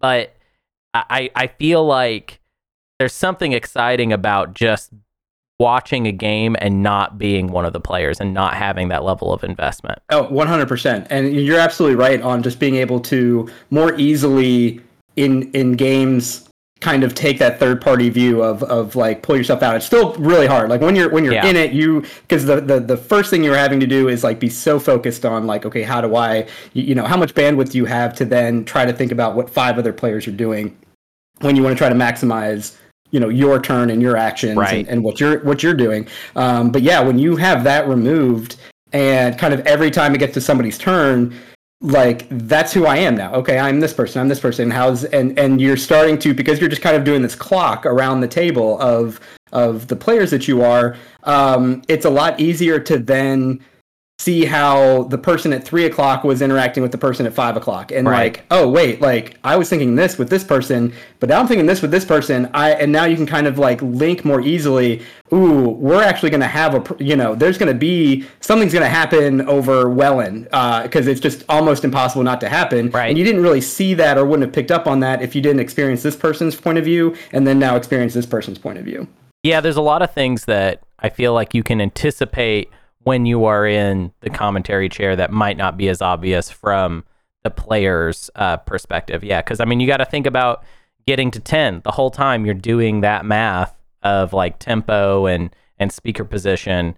Uh, and planning out, you know, like what is this going to look like in, in round four? What is this going to look like in round five? And a lot of that can kind of cloud your judgment. I, I, I just want to say also, just kind of on the record on the show right now, uh, that I think you're doing a really great job, by the way. I, I think you're a really strong commentator. Um, and I think you are really like making things very clear, uh, which is hard, right? It's a lot of information. Um, but I just wanted uh, to kind of pick your brain a little bit about like stylistically, like what what kind of commentator do you want to be? Like, what do you want to emphasize in uh, whenever you're broadcasting the game? Oh, that's a great question, and and for one, I, I super appreciate that. Um, like that's something that I, I really care about being able to to be somebody that is that, that people want to not not want to tune in. Like I, I mean, Yeah. I'm, I'm not Jim Nantz over here, um, you know, but like I, I think the a couple of things in the times that I've been able to um to, to do this like you said it's it's only been you, you know i mean i probably have only about like six or seven games or so um but it's one the uh, great feedback that i got on some of my conversations with matt on especially kind of in in our position it can get easy to get lost in the you know wilderness of what ifs in this Yeah. game like you Mhm. can go down so many rabbit holes of things um, and i think matt did a great job in one of our conversations of you know focusing on what is happening now that doesn't mean you can't project then okay this has happened how is this going to affect something else um, but maybe not going down so far of a rabbit hole um, as to lose what's actually happening what is happening in the game. Right. you can you can make a comment towards you know hey how about this or, or how is this going to happen? Or you, you know titans has still only left one infantry on Mecatol. Uh, it's, you we're into round four and there's still that you know how who who might be projected to kind of maybe go there or something like that or or um, you, you know this that or the other. Um, but I, I think trying to keep it a little bit contained um, did there was a comment that was made in uh, I think the the last game I did on, on your game um, that somebody mentioned in the chat that they had like left obviously you, you know uh, kudos to any chat who person watching a game that just actually Right. sits and watches an eight hour game of wild. twilight imperium um, that's actually super challenging uh, to do um, but they made a comment um, that they had left for a couple hours and came back and you know had had said that um, and I took a lot of pride in the fact that they said that w- when they came back, um, I had made it very easy for them to jump back into the game with Yeah. with the the talk that was happening. And I think that's a huge thing is not just saying the same things over and over again, but allowing people to kind of come in and out of the game, right? Like this is an eight-hour game that's happening. If somebody's really watching it, um, they're going to be zoning in and out. This is almost like something that's going on in the background, Right. um, you know, it's not like a football game where you're just going to, hey, I'm watching this game for the next two hours. You just kind of have it going, and so helping to be keeping things into perspective. Who's who's got an edge? Who's doing this? Um, so I don't know if I've actually answered your question. Um, I think you have, yeah. uh, I, I think you know at the end of the day it's you know helping the people that are watching know what maybe to look out for and and who's because even like i said if you aren't quite paying attention and sitting and watching Right. the game was something a big deal or not? You, you know Right. was was this thing over here that happened in this in this deal was was that a big deal long term or was that just something that's going to happen and you know have consequence? And and being able to help the people listening kind of know what's going on and what to really pay attention to or not um you know as as far as that goes. I, I think the one likening that I, I might do is i like watching soccer a lot of times because there's a lot of kind of dead time in a soccer game, but when the announcers start getting you know a little bit louder and whatever you, you know to kind of like lean back over from the dishes Right. that you're washing Right. to, to kind of pay attention to what's going on so um, that's the way that i kind of liken it is is that kind of thing um, as far as um, with, with the game going on Yeah, I really one thing you specifically said that I that I really strongly agree with is emphasizing like what is known, like what we can see because one of the challenges, one of the big big challenges I feel like of commentary for Twilight Imperium is not just, you know, there's obviously yeah, people people checking in and out, like is it is it really an active viewing experience? Like most of the time no not pound for pound not moment to moment. But wha- what I really struggle with the most, what I think is the biggest challenge of, of commentary, is how do we make sure that this is interesting to the folks that know a lot about the game, but also we're not losing the people that don't know very much about the game. So there's like reading the agenda, like the title of it and what it does, and emphasizing and kind of explaining that in that moment. And then there's like future analysis of like how it's going to play out. And I feel like there has to be some sort of like middle ground that's taken. And I think I think you've kind of summed it up quite nicely, which is like focus on what is known because if we get into the world of inferring, the the randomness, the the secret objectives, the motivations, the how this player is going to read this situation type stuff. That that is end, an endless amount of talking that you could potentially do on that. Even like towards the end of some games, trying to infer what secret a player has. A lot of times I end up almost as a joke, I feel like from commentary, uh, just rattling off as many of them as I can see uh, as fast as I can, just to emphasize for the chat that maybe it's not entirely important what secret uh, objective a player m- might have, like what part, like we will not be able to ascertain exactly what it is. But the point is that it it is scoreable. You know what I mean? Like if, if I can name like five secret objectives that someone might have that are scoreable, then we can just from that say that it's pro- they probably have one that is scored. You know what I mean? Like the difference there is Right. in one dimension we are not even paying attention to the game. We're just listing all of the potential things. And then in the other version, we're saying, well, what do you need to know? Well, you need to know that they can qual they they it's very possible. The qualification is there. It's it's likely to be, you know, etc. And it's honestly not that different from the attitude that I feel like someone has to have when they play against somebody else is like the secrets overlap so much and there's so many like accidental game states that could be you know, I think the easiest example would be like the faction tech secret. Well, there's a lot of factions that just want their their faction tech. So they might qualify for that just incidentally, you know, but we have to just assume uh, a known from an unknown because it's just it's simpler uh, and it's easier to explain. I feel like to uh, to the people. Yeah, and a, a great point on on that as well on that idea of kind of known versus unknown is is yeah I don't I don't know if I've gone too deep into like here are all the possible secrets right um, but it's really good to for instance if somebody you know moves their flagship out of a way or retreats um, you, you know gets stuff out of the grav rift so that you you can't brave the void on them Right. like making comments about how the that move is a positive move to be able to uh, remove that possible you know objective to be scored yeah. you know against them versus trying to okay like if they have this they can go here here you, you know all of those endless things versus kind of you know that still goes back to that talking about what is happening versus the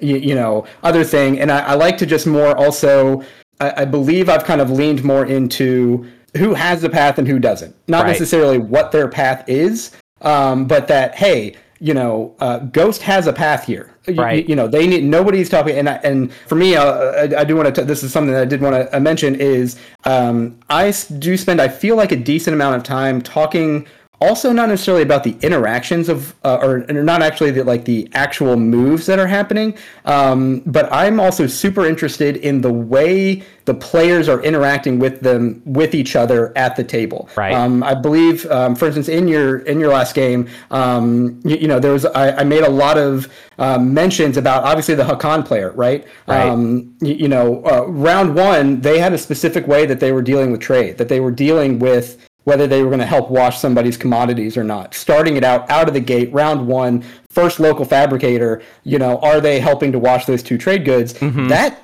changes the entire dynamic of what that game is going to be like. I'm not saying that's right or wrong e- either either way. That's not the point of what Right. kind of my role would be there. It's pointing out that they are setting a tone for how they are going to play Hacan, and that is going to dramatically change the way that this game interacts with each other long term um, and and and those kind of things. So i think that those are super huge dynamics um, going to that idea of newer players or not newer players watching the game. I, I think that's one way that you uh, that that we as talking about the game can help connect players to the game the people that are watching to the game and like get interest or invested in certain players that are in the game. I might be watching a football game with two teams that i, I don't care about at all um, but i might get interested in you know a player that they talk about or this or the other. And so now i've become invested in this team winning a game because of something that's happened or a way that they've done things or a cool play that i saw or something like that. And all of a sudden i have a rooting interest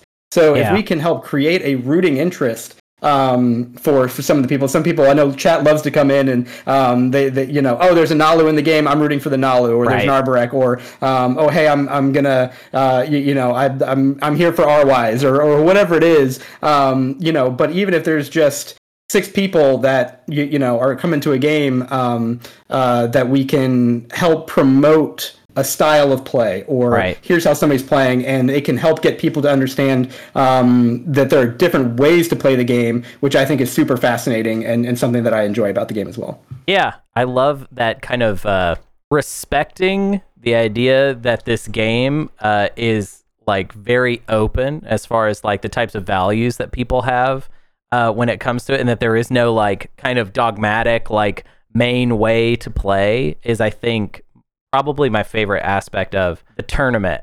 Uh, and I feel like it's funny because if I can just get on a quick little soapbox here, I feel like something people miss when they talk about the tournament is that it is not like there is no defined way that people are approaching the game in tournament season that actually you see a, such a huge variety of approaches i mean there's like kind of a almost meme i feel like out there that kind of i always kind of bristle a little bit at which is the idea that like oh, the Space Cats Peace Turtles tournament, that's like just a bunch of people like boat floating and stuff. And it's like, no, it's madness out there. I mean, it's it's it's six players coming together with no preconceived notion of what the game should be, and then you just learn stuff about them, like wi- like right away, like with the local fabricators thing. It's such a great example and I think that actually happened to me. Like I had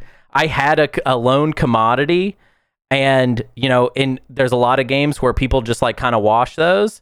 I tried to get it washed, got got nothing, got nowhere on that, and it was like, oh, okay, so that's like we, and then you just have to adjust to to that, you know? Like there is no dogma on how Twilight Imperium is played. Maybe there's stuff that people try across, you know, across the board that like ends up paying off in various contexts.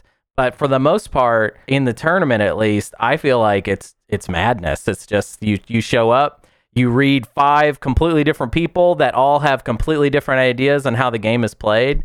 Um, and then the hopefully the commentator helps the audience figure out how those dynamics um, are playing out. And I think you're doing a great job of of highlighting that. And I think that's a really important thing to highlight that one of the biggest challenges uh, from the commentary desk is okay, well, how do these players even play this game? And noting that and emphasizing that and kind of underlining that for people, like what styles are we seeing? And yeah, I I think you're doing a great job. I really like the way you're doing it, man. I appreciate it. No, I appreciate you all and the opportunity to uh, to be a part of it. It's been freaking, uh, it's been it's been a blast and great, and uh, um, I'm excited to to be a part of part of more. It's been great. Yeah, awesome. Well, hey, thanks so much for uh, for coming on the show, dude. It was uh, super fun talking to you about this stuff. Yeah, you as well. Thank you, and uh, uh, look forward to uh, you know qualifier uh, try number four. Uh, yeah, Fourth time's the charm, right? It's, Fourth- It was fourth time's the charm. yeah, that's what they say. They say fourth Yeah. fourth time's the charm. Yeah, I'm. I, you know, I mean, with me, I yeah, I'm I'm I am so good at the game at this point that I am more interested in you know enabling other people to kind of have their their time because I know it's a big deal when people beat me and they're really proud of themselves. Um, so I like to give that to people. So I'm and I'm very generous. So my plan is to lose as many times as possible, and then I'll get in at the last possible moment. I want to be player number 216. That's my goal. I, I I love that. Actually, I think that would be an amazing game. Yeah. Hunter's game number two sixteen. I, I think that would be. I think that should be an event. If I can I rig that, that. I will absolutely rig that. So that's a that's a really good idea. All right, I'm joined now by Jasper, the disaster, as it were.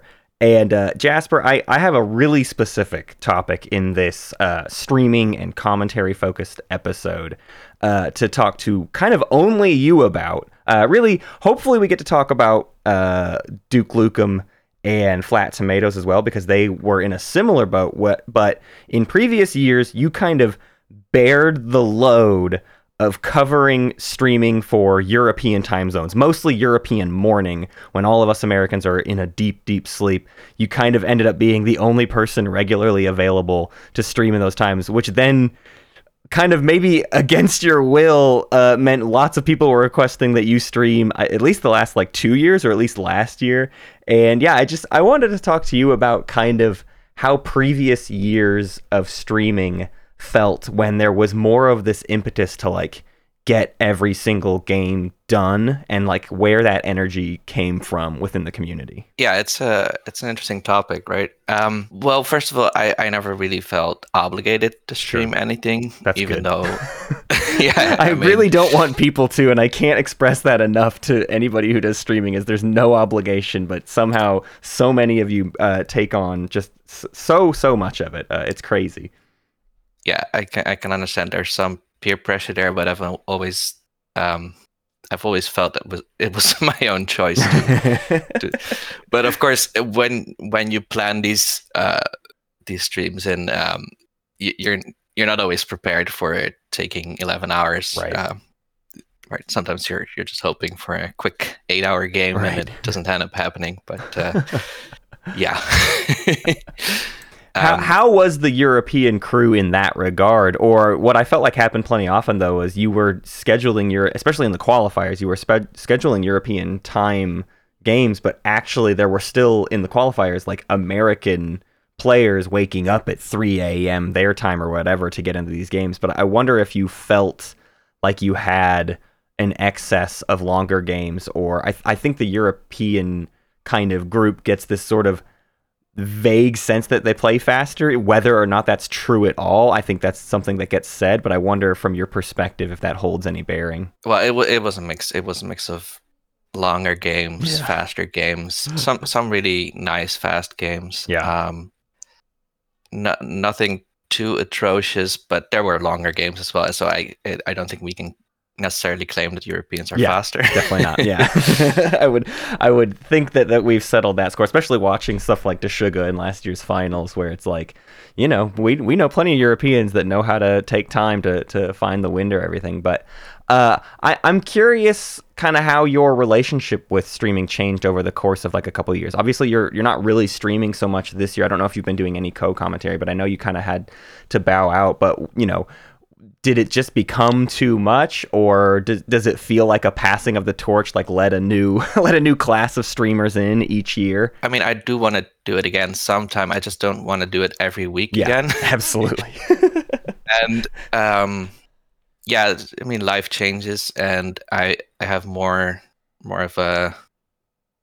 um a different kind of career path now Mhm, that mhm. i'm not earning money on yet but uh, it's just something i put a lot of time in. Yeah. And uh, yeah that just means that you know you can't always uh, get a, a free uh, saturday for yeah.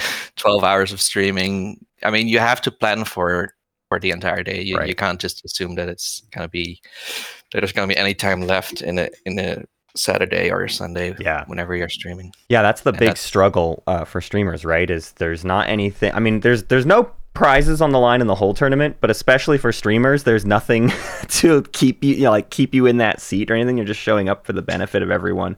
Uh, so it's it- you know i, I think I, that's where i definitely feel the most like uh, gratitude to, to all the streamers that do stuff is because it's like I know there's there's almost nothing in it for you. Um, I want to talk a little bit about like streaming strategy and stuff and commentary. I I think uh, something Hunter and I have been glad to have more people uh, do streaming is so that uh, other people feel that thing that we got early on, which is uh, the the sort of push and pull between commentating and t- you know talking to Twitch chat or the YouTube VOD or whatever about kind of what's going on versus just letting the players talk and not talking over them and I think every single streamer has like a different balance of how much they step out of the way and just let the players talk and I'm I'm curious your thoughts on that kind of barometer. uh, very selfishly i would say that it's just a lot more fun if you have a co-commentator and you can just talk about whatever you want basically Mhm, because mhm. you're streaming a qualifier and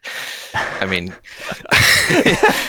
there are so many games that yeah, Yeah, it's Uh, not necessarily the end of the world to sort of talk of. Yeah, there, there's a difference between the semis and the finals, and Hunter and I joking about really stupid stuff kind of in the middle of the commentary compared to one of 216 qualifiers or or whatever.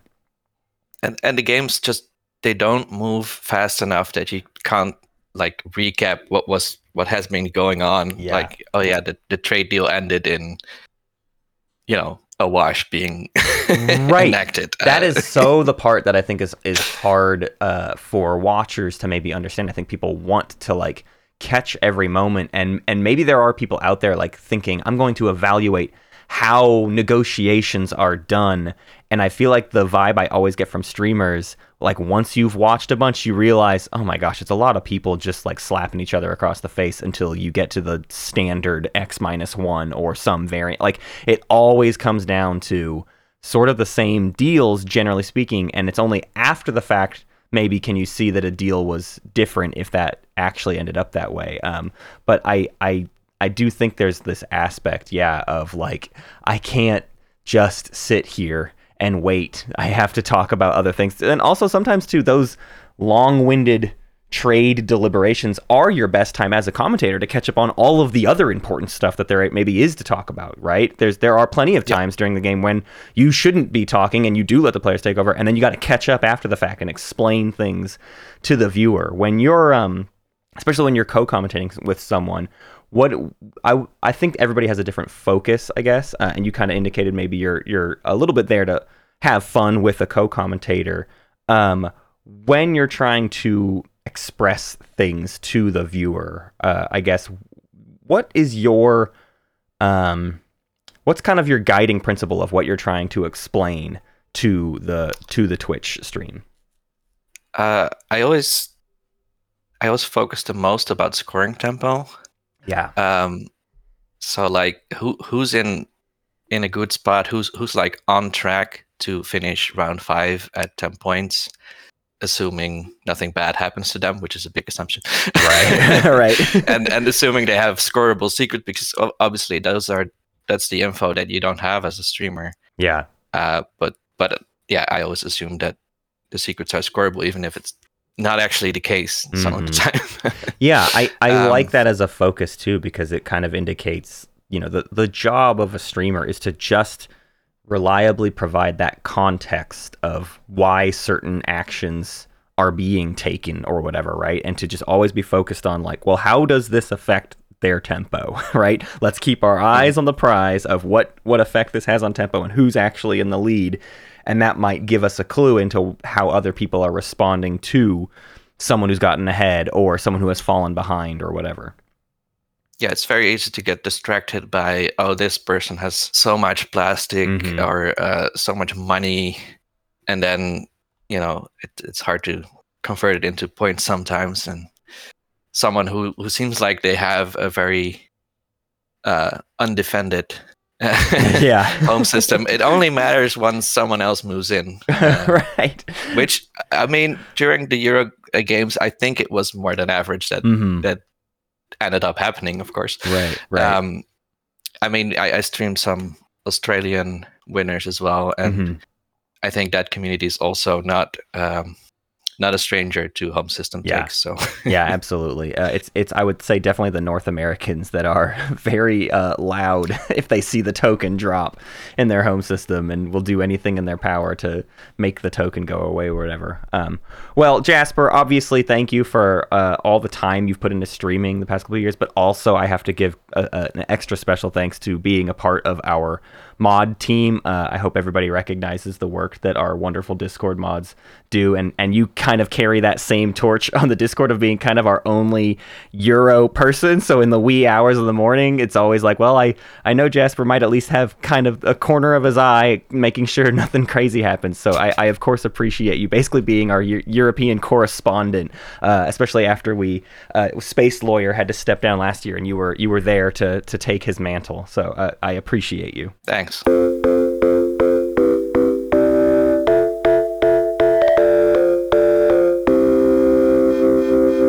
Oh, what's up, everybody? All right, this one Hunter and I are both in. This is an interview Yeah, with we're Hunter. both here We're for both this, here yeah. because we're here with our dear friend Root.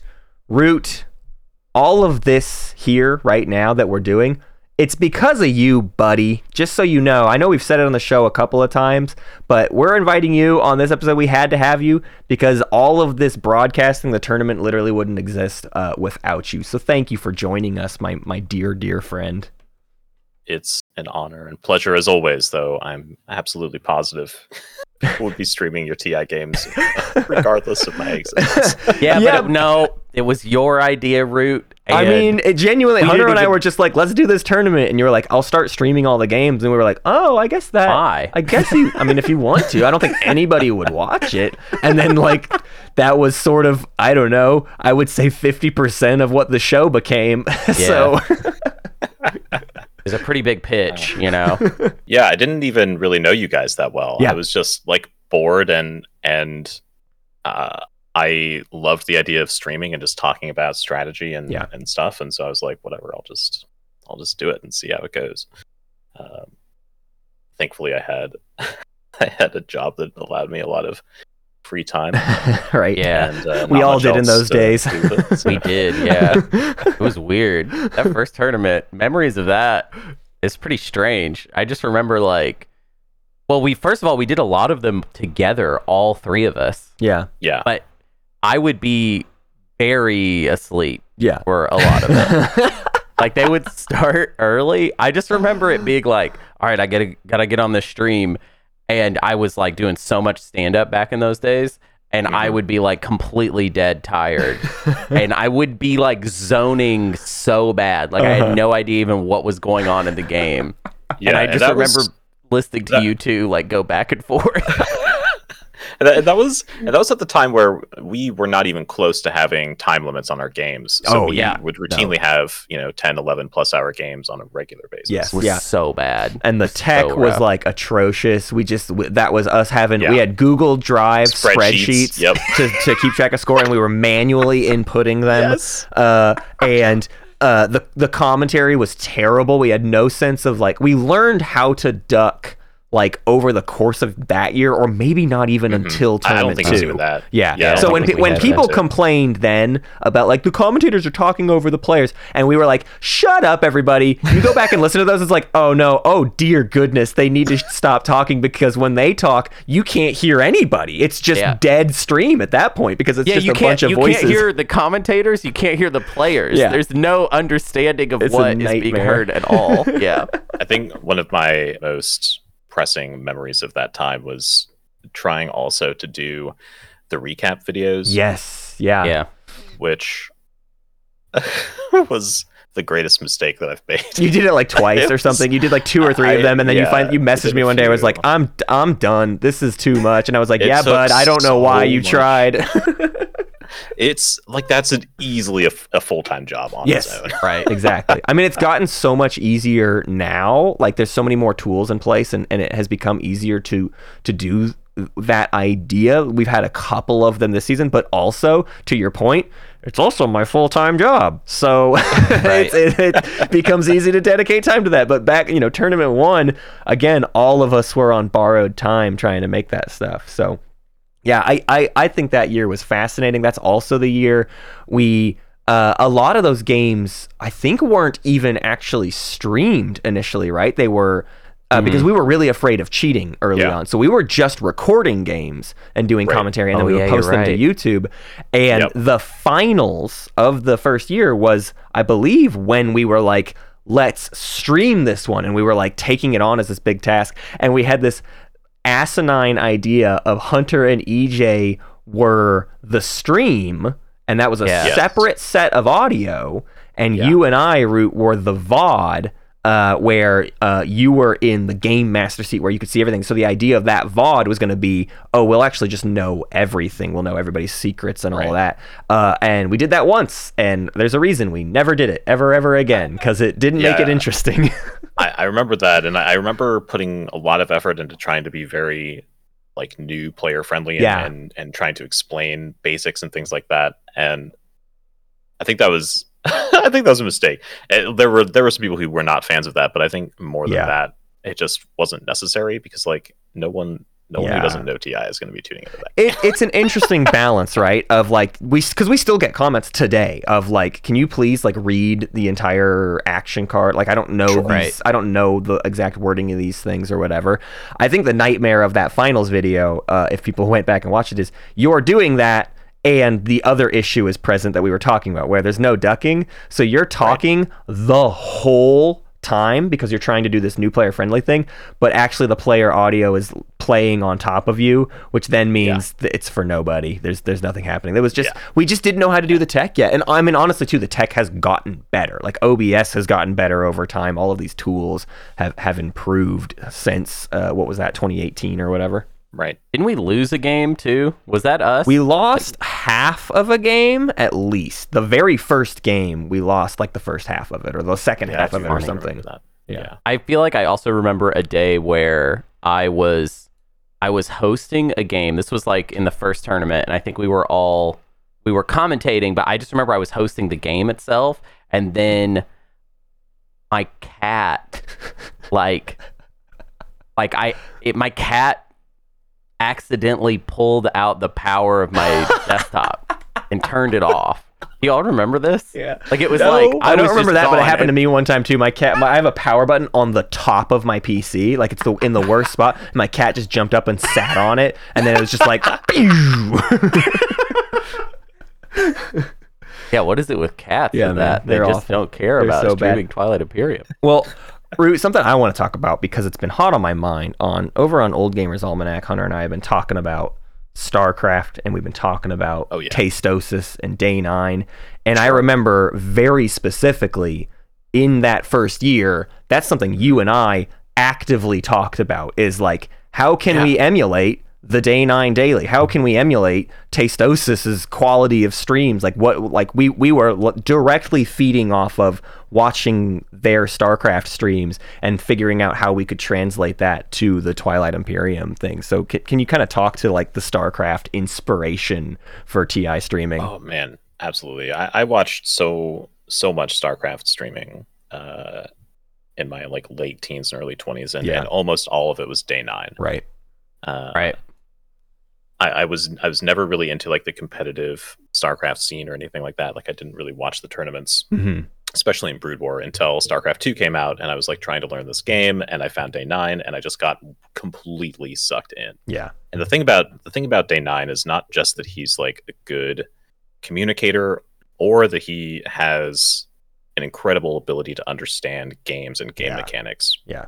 The the thing that really drew me into Day Nine was his friendliness Mhm. and and his the, the the attitude about being positive about being a nerd. yeah. Love that yeah. so much. Right. Yeah. And I think like that was that was still at a time where being super ultra nerdy about stuff like that was like kind of side eyed. Mhm. And like if you told somebody that you were watching video games on online for hours on end, people would look at you like you're Yeah. insane. Oh my gosh, Which- I have such a specific memory about that.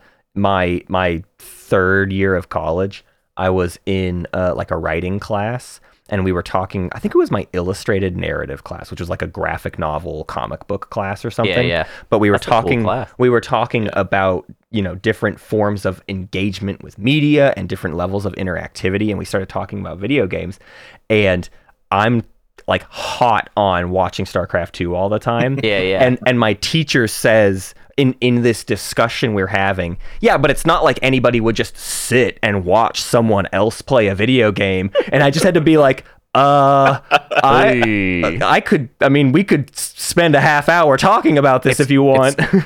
Uh, sorry, the call's coming from inside the house. It's already, we were already there.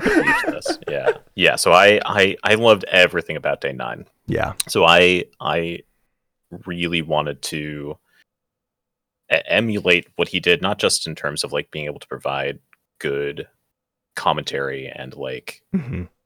you know good strategic commentary and stuff, but also to just be a positive, Yeah. friendly, like nerd affirmative type presence. Yeah. Uh, I think that's something too that we've always tried to focus on in streams. And we've all failed. Listen, we've all been in Sure. hour 13 of a stream and Right. suddenly we have a certain level of vitriol towards Oh, the God, yeah. players or whatever and that negativity can take over.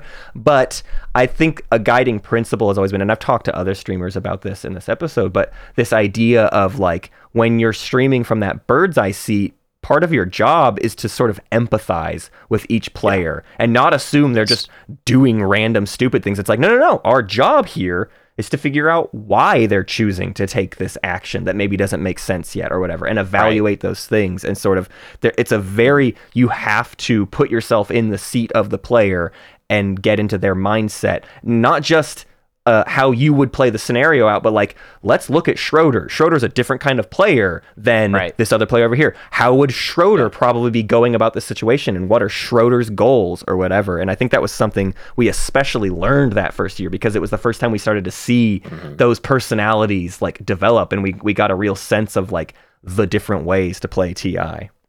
yeah and and testing our own limits and boundaries and like okay a, a 13 hour stream Mhm. is really really really hard and Yeah. you have to prepare and you have to have fuel and you have to be able to take breaks and all this stuff and Yeah. like f- figuring that out did not happen instantaneously but yeah, I, Yeah. we we certainly have had our moments where uh, we were not living up to that we've, we've been angry Yeah, yeah, it's kind of true, huh? Um, Yeah. I wa- I wa- I got a question. I just want to throw this out here because I've had this. This is like a thought I've had before. I've even I even tried to like do a go of this. What would it take? Like what what would the day nine daily of Twilight Imperium be? What would it look like? Yeah. What does it need? Yeah. So, you know, I was literally just this moment, like moments ago, thinking about what that might look like. And one, one of the most memorable things about the Day Nine show was Fun Day Monday. Yeah. Right. Yeah. Sure. Right. I would, I, I, I could see a world in which you guys do something like put out, you know, some sort of zany scenario where you're like, hey, folks, in the next week or month or whatever, try to play a game where you try to do this weird thing in TI and, and see Mhm. how that plays out. Mhm. Kind of like the, the, the Fun Day Monday idea. Yeah. I Yeah. feel like that could be a thing that, that could happen. Yeah, it's really hard, right? Because the the It sort of advantage of StarCraft is, you know, games are at most an hour, at absolute most an hour, generally much shorter than that. And uh, day nine daily was very much usually taking he would be taking a game and he's just like let's Mm. break down kind of like every moment of this game. But there would be like a couple specific Oh, moments yeah, that yeah, the reason he chose this game is because he wants to talk about this interaction this single sort of like five seconds in Yes. time to, to like dissect micro or something but there was always like a goal to expressing that idea and the problem with twilight imperium obviously is like that's so stretched out right that that Yeah. five seconds is an hour and a half in Twilight Imperium. And Hunter, like you've tried that before, right? You were you were trying to do a series where it's like let's let's get a VOD and let's break down Right. the moments. But it's like it's so hard to stretch through and be like, okay, this moment that happened in hour one, let's look at how that led to the moment that happened seven hours later. Like that's Yeah. just a massive undertaking. So yeah, I wonder if there's some other way to do bite-sized chunks that don't require kind of like the whole picture of the thing or whatever, but still get that like insight into like this decision was made for this reason, and let's break down that just that moment in time or whatever. I also just like it would require so much more pre-production Yeah. than what Day Nine had to do. Right. What's beautiful about how it worked for Day Nine was that, well, first of all, he's, he was really good at talking about the game. Yeah. Uh, but he has an actual replay Right. that he can manipulate Mm-hmm. very Yeah, that's the big thing. succinctly. Yeah. That, And that that's- that's one of the big things. And you know, I I did there there was a period of time where I did think about trying to do stuff like this. Mm-hmm. Um, because like I went I went through a phase where I streamed a lot of my own games. Yeah, like it was right. it was not just streaming tour- tournament games or whatever. Like I went through a phase where I was just streaming every game that I played, or at least many of the games that I played. Right. And I thought about well, like I I've got these recordings, I could go through and and um, you know try to pick moments and really break them down, but. Mhm. Uh, just the amount of time and Yeah. effort that that takes, and like Well, and and also too, again, like trying to encapsulate the decisions in TI. Like it's just so much. I think so often you can look at a play and be like, well, I don't know, man. That was based on like 10 billion factors. Like it's in Right. T- in StarCraft, you're making a snap decision, and then you can evaluate that snap decision. and in TI, it's like, well, I thought about this play for 45 minutes, and a few factors changed before I got to make the play that then turned the play into this. And yeah, I don't and know. then they had to sabotage. and then they just had a sabotage and the whole thing is out the window anyways or Yeah. whatever yeah yeah I, I think sometimes what youtube wants us to do is like evaluate how negotiation tactics influenced the x minus one to become an x minus two or something and Right. I, I also just think i'm not the person uh, for for that level of scrutiny No. I I do wonder though if we're maybe sitting on an actual gold mine for this type of stuff because if it was a like well, let's say the stream is we're sitting there and we we're pulling up a YouTube video from a game that happened I don't know doesn't matter. Yeah. And we just have like a couple time codes to talk about. Right. And if we talked about just a few notes for like, I don't know, an hour or two, right is that basically the same thing or is that close enough? i think it is because I I feel like it is, and I sort of think that it's I don't know. I mean, I'd be down to try that. Yeah. It seems like it would be fun. Yeah, I I think that that's worth trying. I I think for me, one of one of the things that I worry about with trying to delve too deep into like a moment or a move or Mhm. an action or a decision in TI is that the like the tactics of it are Mhm. generally very simple. right Yeah. The the the deep and interesting stuff is going on inside someone's head. yeah Right. it's true Um, eh, so like I, I think I think you guys are, are probably sitting on a gold mine of past like big tournament games where you can, you know, go get Duke and be like, hey, let's revisit this mm-hmm. Yeah. this one action on this one round that that ended up being pivotal, and let's talk about what your thought process was. I like that. that like that- that Bringing sort the player in. We have a tight knit community, and a lot of these people are Yeah, still yeah. around. The notion of actually sitting down, like we've been evaluating this, but what was this for you? What was this moment? what were you doing and thinking, and getting kind of that aspect of it? I think that would be a pretty cool interview show. Yeah. Yeah. Yeah, I think I think I think there's a lot of uh, lot of material there. Yeah. for sure. This is Yeah, funny well, to I have in a podcast because either either someone's going to steal the idea from us, or we're just sort of You guys talking can just out cut this part out of the show. They'll never know. Nah, you can you if if I mean if you got the right personality for it, I Heck think yeah. uh, I would absolutely back up somebody that wanted to do that. But also, I kind of think that I mean I like the ritual of doing something every day. Yeah, And that's, the that's kinda- craziest part of the Day Nine Daily. Is That's that the it was craziest every part day. of it, right? Yeah. Were, were they literally every day? They it was five days a week or whatever. It was like five it, it, it was yeah. weekdays, but yes, it was every day during the week. I don't know. Sounds kind of fun. Maybe it'd be worth trying. Maybe I could just do that for a week. I'd be like, See all where right, you let's get." see how quickly I run out of gas on this idea.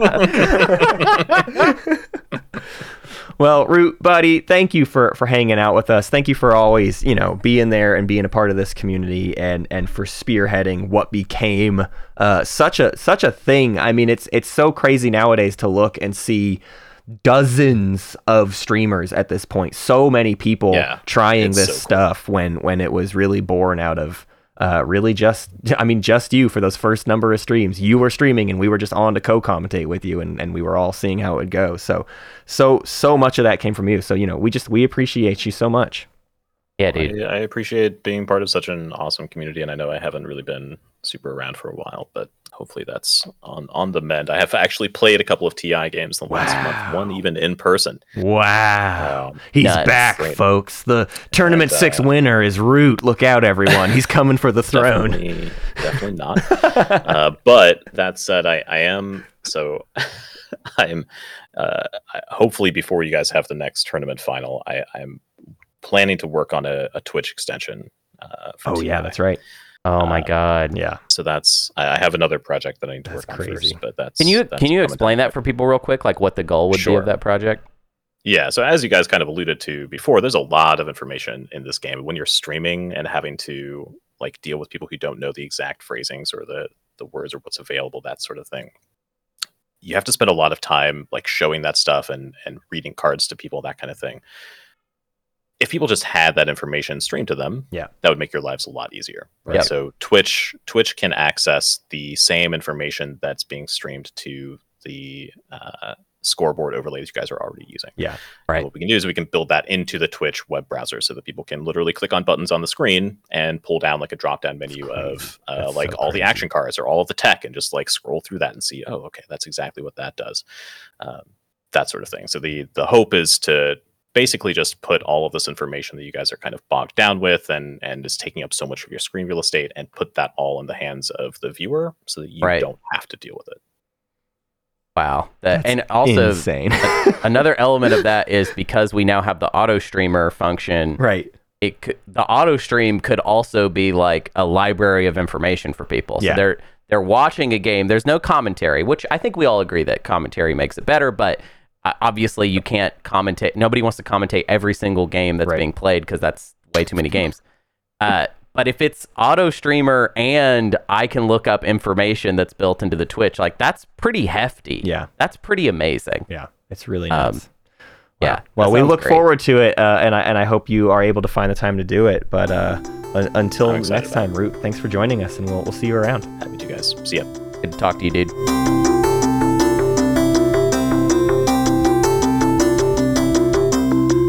I want to thank our Weird Bears, Big Al Cupachino, Squeamishimu, Brassbird, Kabbalah Soul, Kaluan, Daryl, Karnal, Kindred Spirit, Alice, Emlashevsky, Absol, R-Wise, Tang, and Fancy Zealing. And I want to thank our Teensy Sprouts, Kraken, Portmandia, Hercules, Savant, and Vince. You can rate this podcast, give it five stars. You know what you can do this week? You can give us five stars and say, What a great website! Because guess what, folks? It has finally happened. I've been saying it Yeah. for like two months, and I'm sorry, but this time it's real. SpaceCatsPeaceTurtles.com has been updated. It is a beautiful thing, and you need to hit it up because the merch is up there. The way we're doing merch now is sort of like limited runs of special types of shirts, and I don't know, maybe the really popular ones will like come back later, but there is an L1Z1X like heavy metal shirt available right now that I am obsessed with. Sun Sanders did such a wildly incredible job making this cool design of a shirt. And uh, yeah, you just have to go see it. And and all the other ones too are like more logo centric, but that one blows my mind.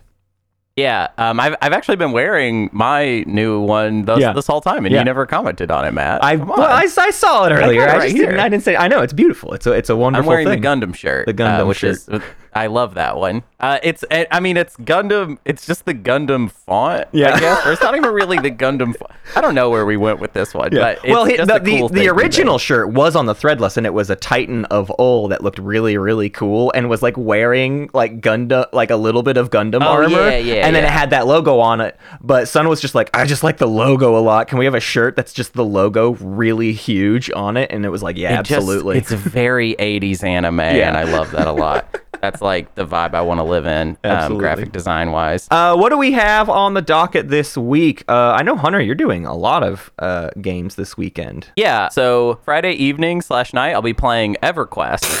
Saturday, uh, moving on. Uh, Saturday, uh, I'm going to be playing a, a Yin uh, Yinsterhood game, Uh-huh. um, where I'm going to play as uh, Federation of Sol, um, because I kind of want the you know it's it's it's holiday time. And we've got a handful of super guides left to to write. Um, I think we're over halfway done with all of the factions. Mhm. Um, and I wanted an easy one. You know, I just Mhm. didn't want to. I didn't want to try very hard through the rest of the year. So I thought I would select Sol as my next one. I'm going to play, um, you know, not a whole lot of research games. I'll play a few, um, and I don't really care. I think I'll probably just post whichever one I think is the best. Yeah. I don't care if I win or lose it. I do not need to ever win another game as Sol. Right. You know, it's like I, I have no need. Um, I really just want to reflect on the hero a little bit because Yes. I think the hero is kind of there's such an overstated faction hmm that somehow the hero, like I feel like, doesn't get enough talking about. Yeah. And it's such a wide, like you could base a whole faction around Mhm. that hero ability, but because it's Sol, it's like just one of their many advantages. it gets kind of lost in the shuffle a little Right. bit. Yeah. Uh, so I really kind of just want to focus on uh, on that because I feel like it just has whenever it pays off, it's so insane. Um, but yeah, so that that's kind of my general idea there. Um, if you haven't, if you're in the Insterhood and you haven't signed up for that game yet, like I think there's still a few slots, like Yeah. a couple. Um, get on in there. Yeah. Um, and then on Sunday, I'm going to do another attempt, another qualifier game. I'm not Mhm. even going to call them attempts anymore. I'm just playing, y'all. Sure. I'm just playing. Just Uh, I've played three times. Uh, twice I played as Sardakk because I can't resist it if they're in the, the pool.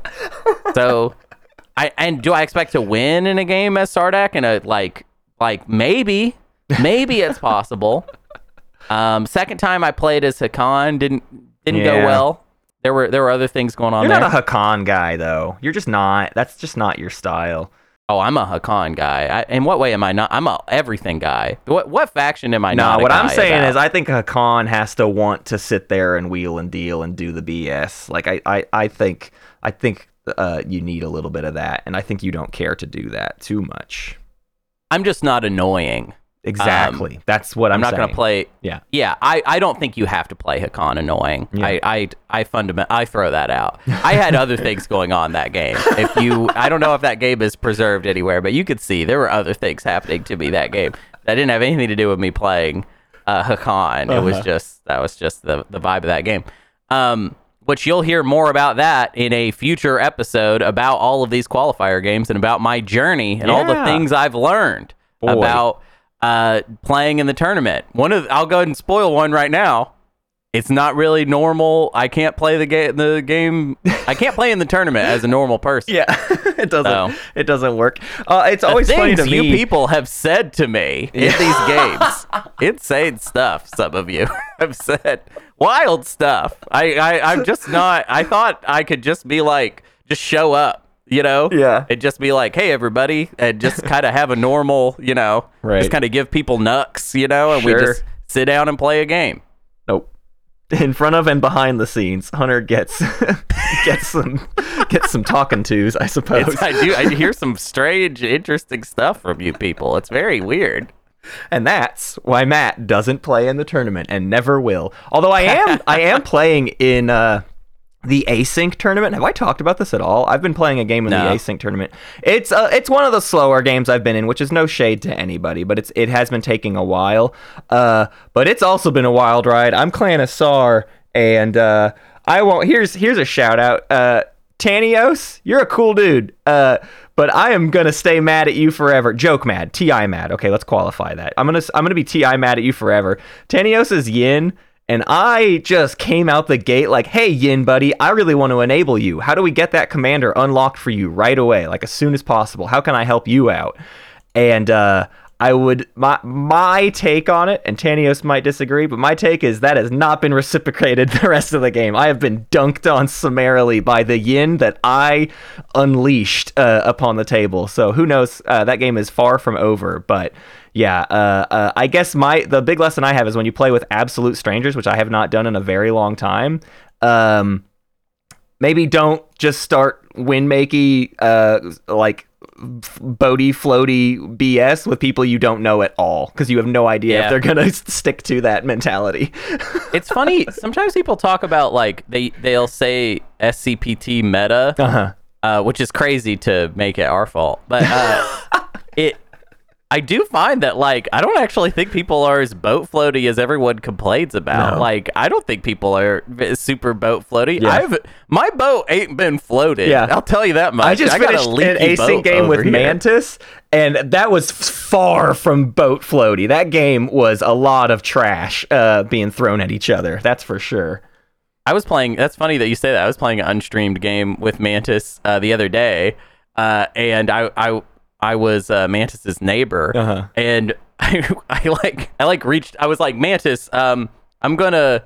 I'm gonna threaten you on this one thing uh, for a dollar, and Mantis was just like, "No, no deal, no dollar." and in fact, I'm just gonna mess you up as Yep. much as I can. And I'm like, uh, "What? I don't think boat float is a thing, y'all. Like, I actually think most of you are just ready to go forever war. Yes, I yeah. think that's all people really want. Right. Okay, so Yeah. Forever like, you War. can't- Alice changed the game. Alice came on this show and talked about Ride or Die, and Ride or Die is very different than Boat Float. Is the point? And now we live in the post Ride or Die world where anybody will pull the guns It's out for die everything. Now. Exactly. No ride, all die. That's what it's. That's my perspective on it. I haven't said like I've had a lot of violent games lately. I gotta update y'all on the Homebrewers Guild. Are we at that point? You'll Sure, yeah, do that. it. Um, Homebrewers Guild. I've been neglecting you all. I am sorry. I am. We are recording this on a Tuesday. Uh, it's the day before. You will hear it. I have posted all of the information we need Uh-huh. to start getting the Lazax faction into the game. Thanksgiving Day weekend, I want to play that homebrew game or I'll die. Okay? so let's we're working on that already. It's already posted by the Uh-huh. time you've heard this. Okay. If it isn't posted, quit the show completely. Everyone that's hearing me that's in the Homebrewers Guild, if I haven't posted it yet, immediately just leave the and when I say post, I mean just copy and paste all of the information that you all need in order for us to start making these components and getting them into the game. All right. I'm glad. I made that post You've- because you've if I haven't, You've- I ruin my life. I end my whole life creatively, artistically is over if I have not done that. Hunter's dropping the mic here uh, to make I haven't sure. done it yet. You have not. me It's- I'm- and we have stuff to do. We have a very long slate of distractions Mm-hmm. between now and then. So I'm really hoping the best for you, buddy. Uh, I hope we don't just lose all of our listeners. Uh, you know, all of all of our listeners, because our, our whole listener base is obsessed with homebrew. That's definitely the vibe. That's all they like. That's all they like. Uh, I feel like we need to bring the agenda phase uh, back. I, I as a segment. Uh, we did the big agenda phase mailbag episode, and it was like, all right, we need a break. But uh, I think it's time to get another post out there for more agenda phase questions because they're fun. I don't want that. I got a I got an alternate idea. Okay. I for the holiday spectacular this year, which we are doing, Uh-huh. and I will drag you to it. Uh-huh. all right. Uh huh. Uh, I think we need to bring back audience agendas. No! Oh God, no! Please! Oh, please! I beg of you! Yes. Please turn off the podcast. Yes. I have to. We need to we have to have a bring meeting. audience no, no, no, no, no, no, back. no, no, no! The Galactic Council, please start submitting audience agendas because that's what we're going to do for the holiday spectacular this year. I think it's a good vibe. Oh God, it has never been a good vibe. We are It's doomed. a good vibe. It's so old. I'm so so if you don't even know what it is, audience agendas is this thing we used to do where we would let the audience submit agenda cards that we would then play with. But nobody understood the concept because the point is that the audience votes on the agendas. They are not No. agendas that we do. They were always, and then people would write agendas that would like. All right, well, let me improve the to play them. let me let me improve the concept right now. From now on, the way it works is you write agendas that we use in the agenda phase as if they were real agendas. Bam. Just rewrote the concept. Now it now it's easier to understand and will be better cuz then we can just filter out the ones that are too bad. Uh huh. Okay. Well, fine. Fine. We'll do that. Then we'll do that. And also, you all are gonna eat hot wings, and I'm gonna make you die. Yeah. Hot wing, it's going to be hot wing audience agenda phase or audience whatever. Audience agendas, audience submitted agendas, wing Christmas. All right?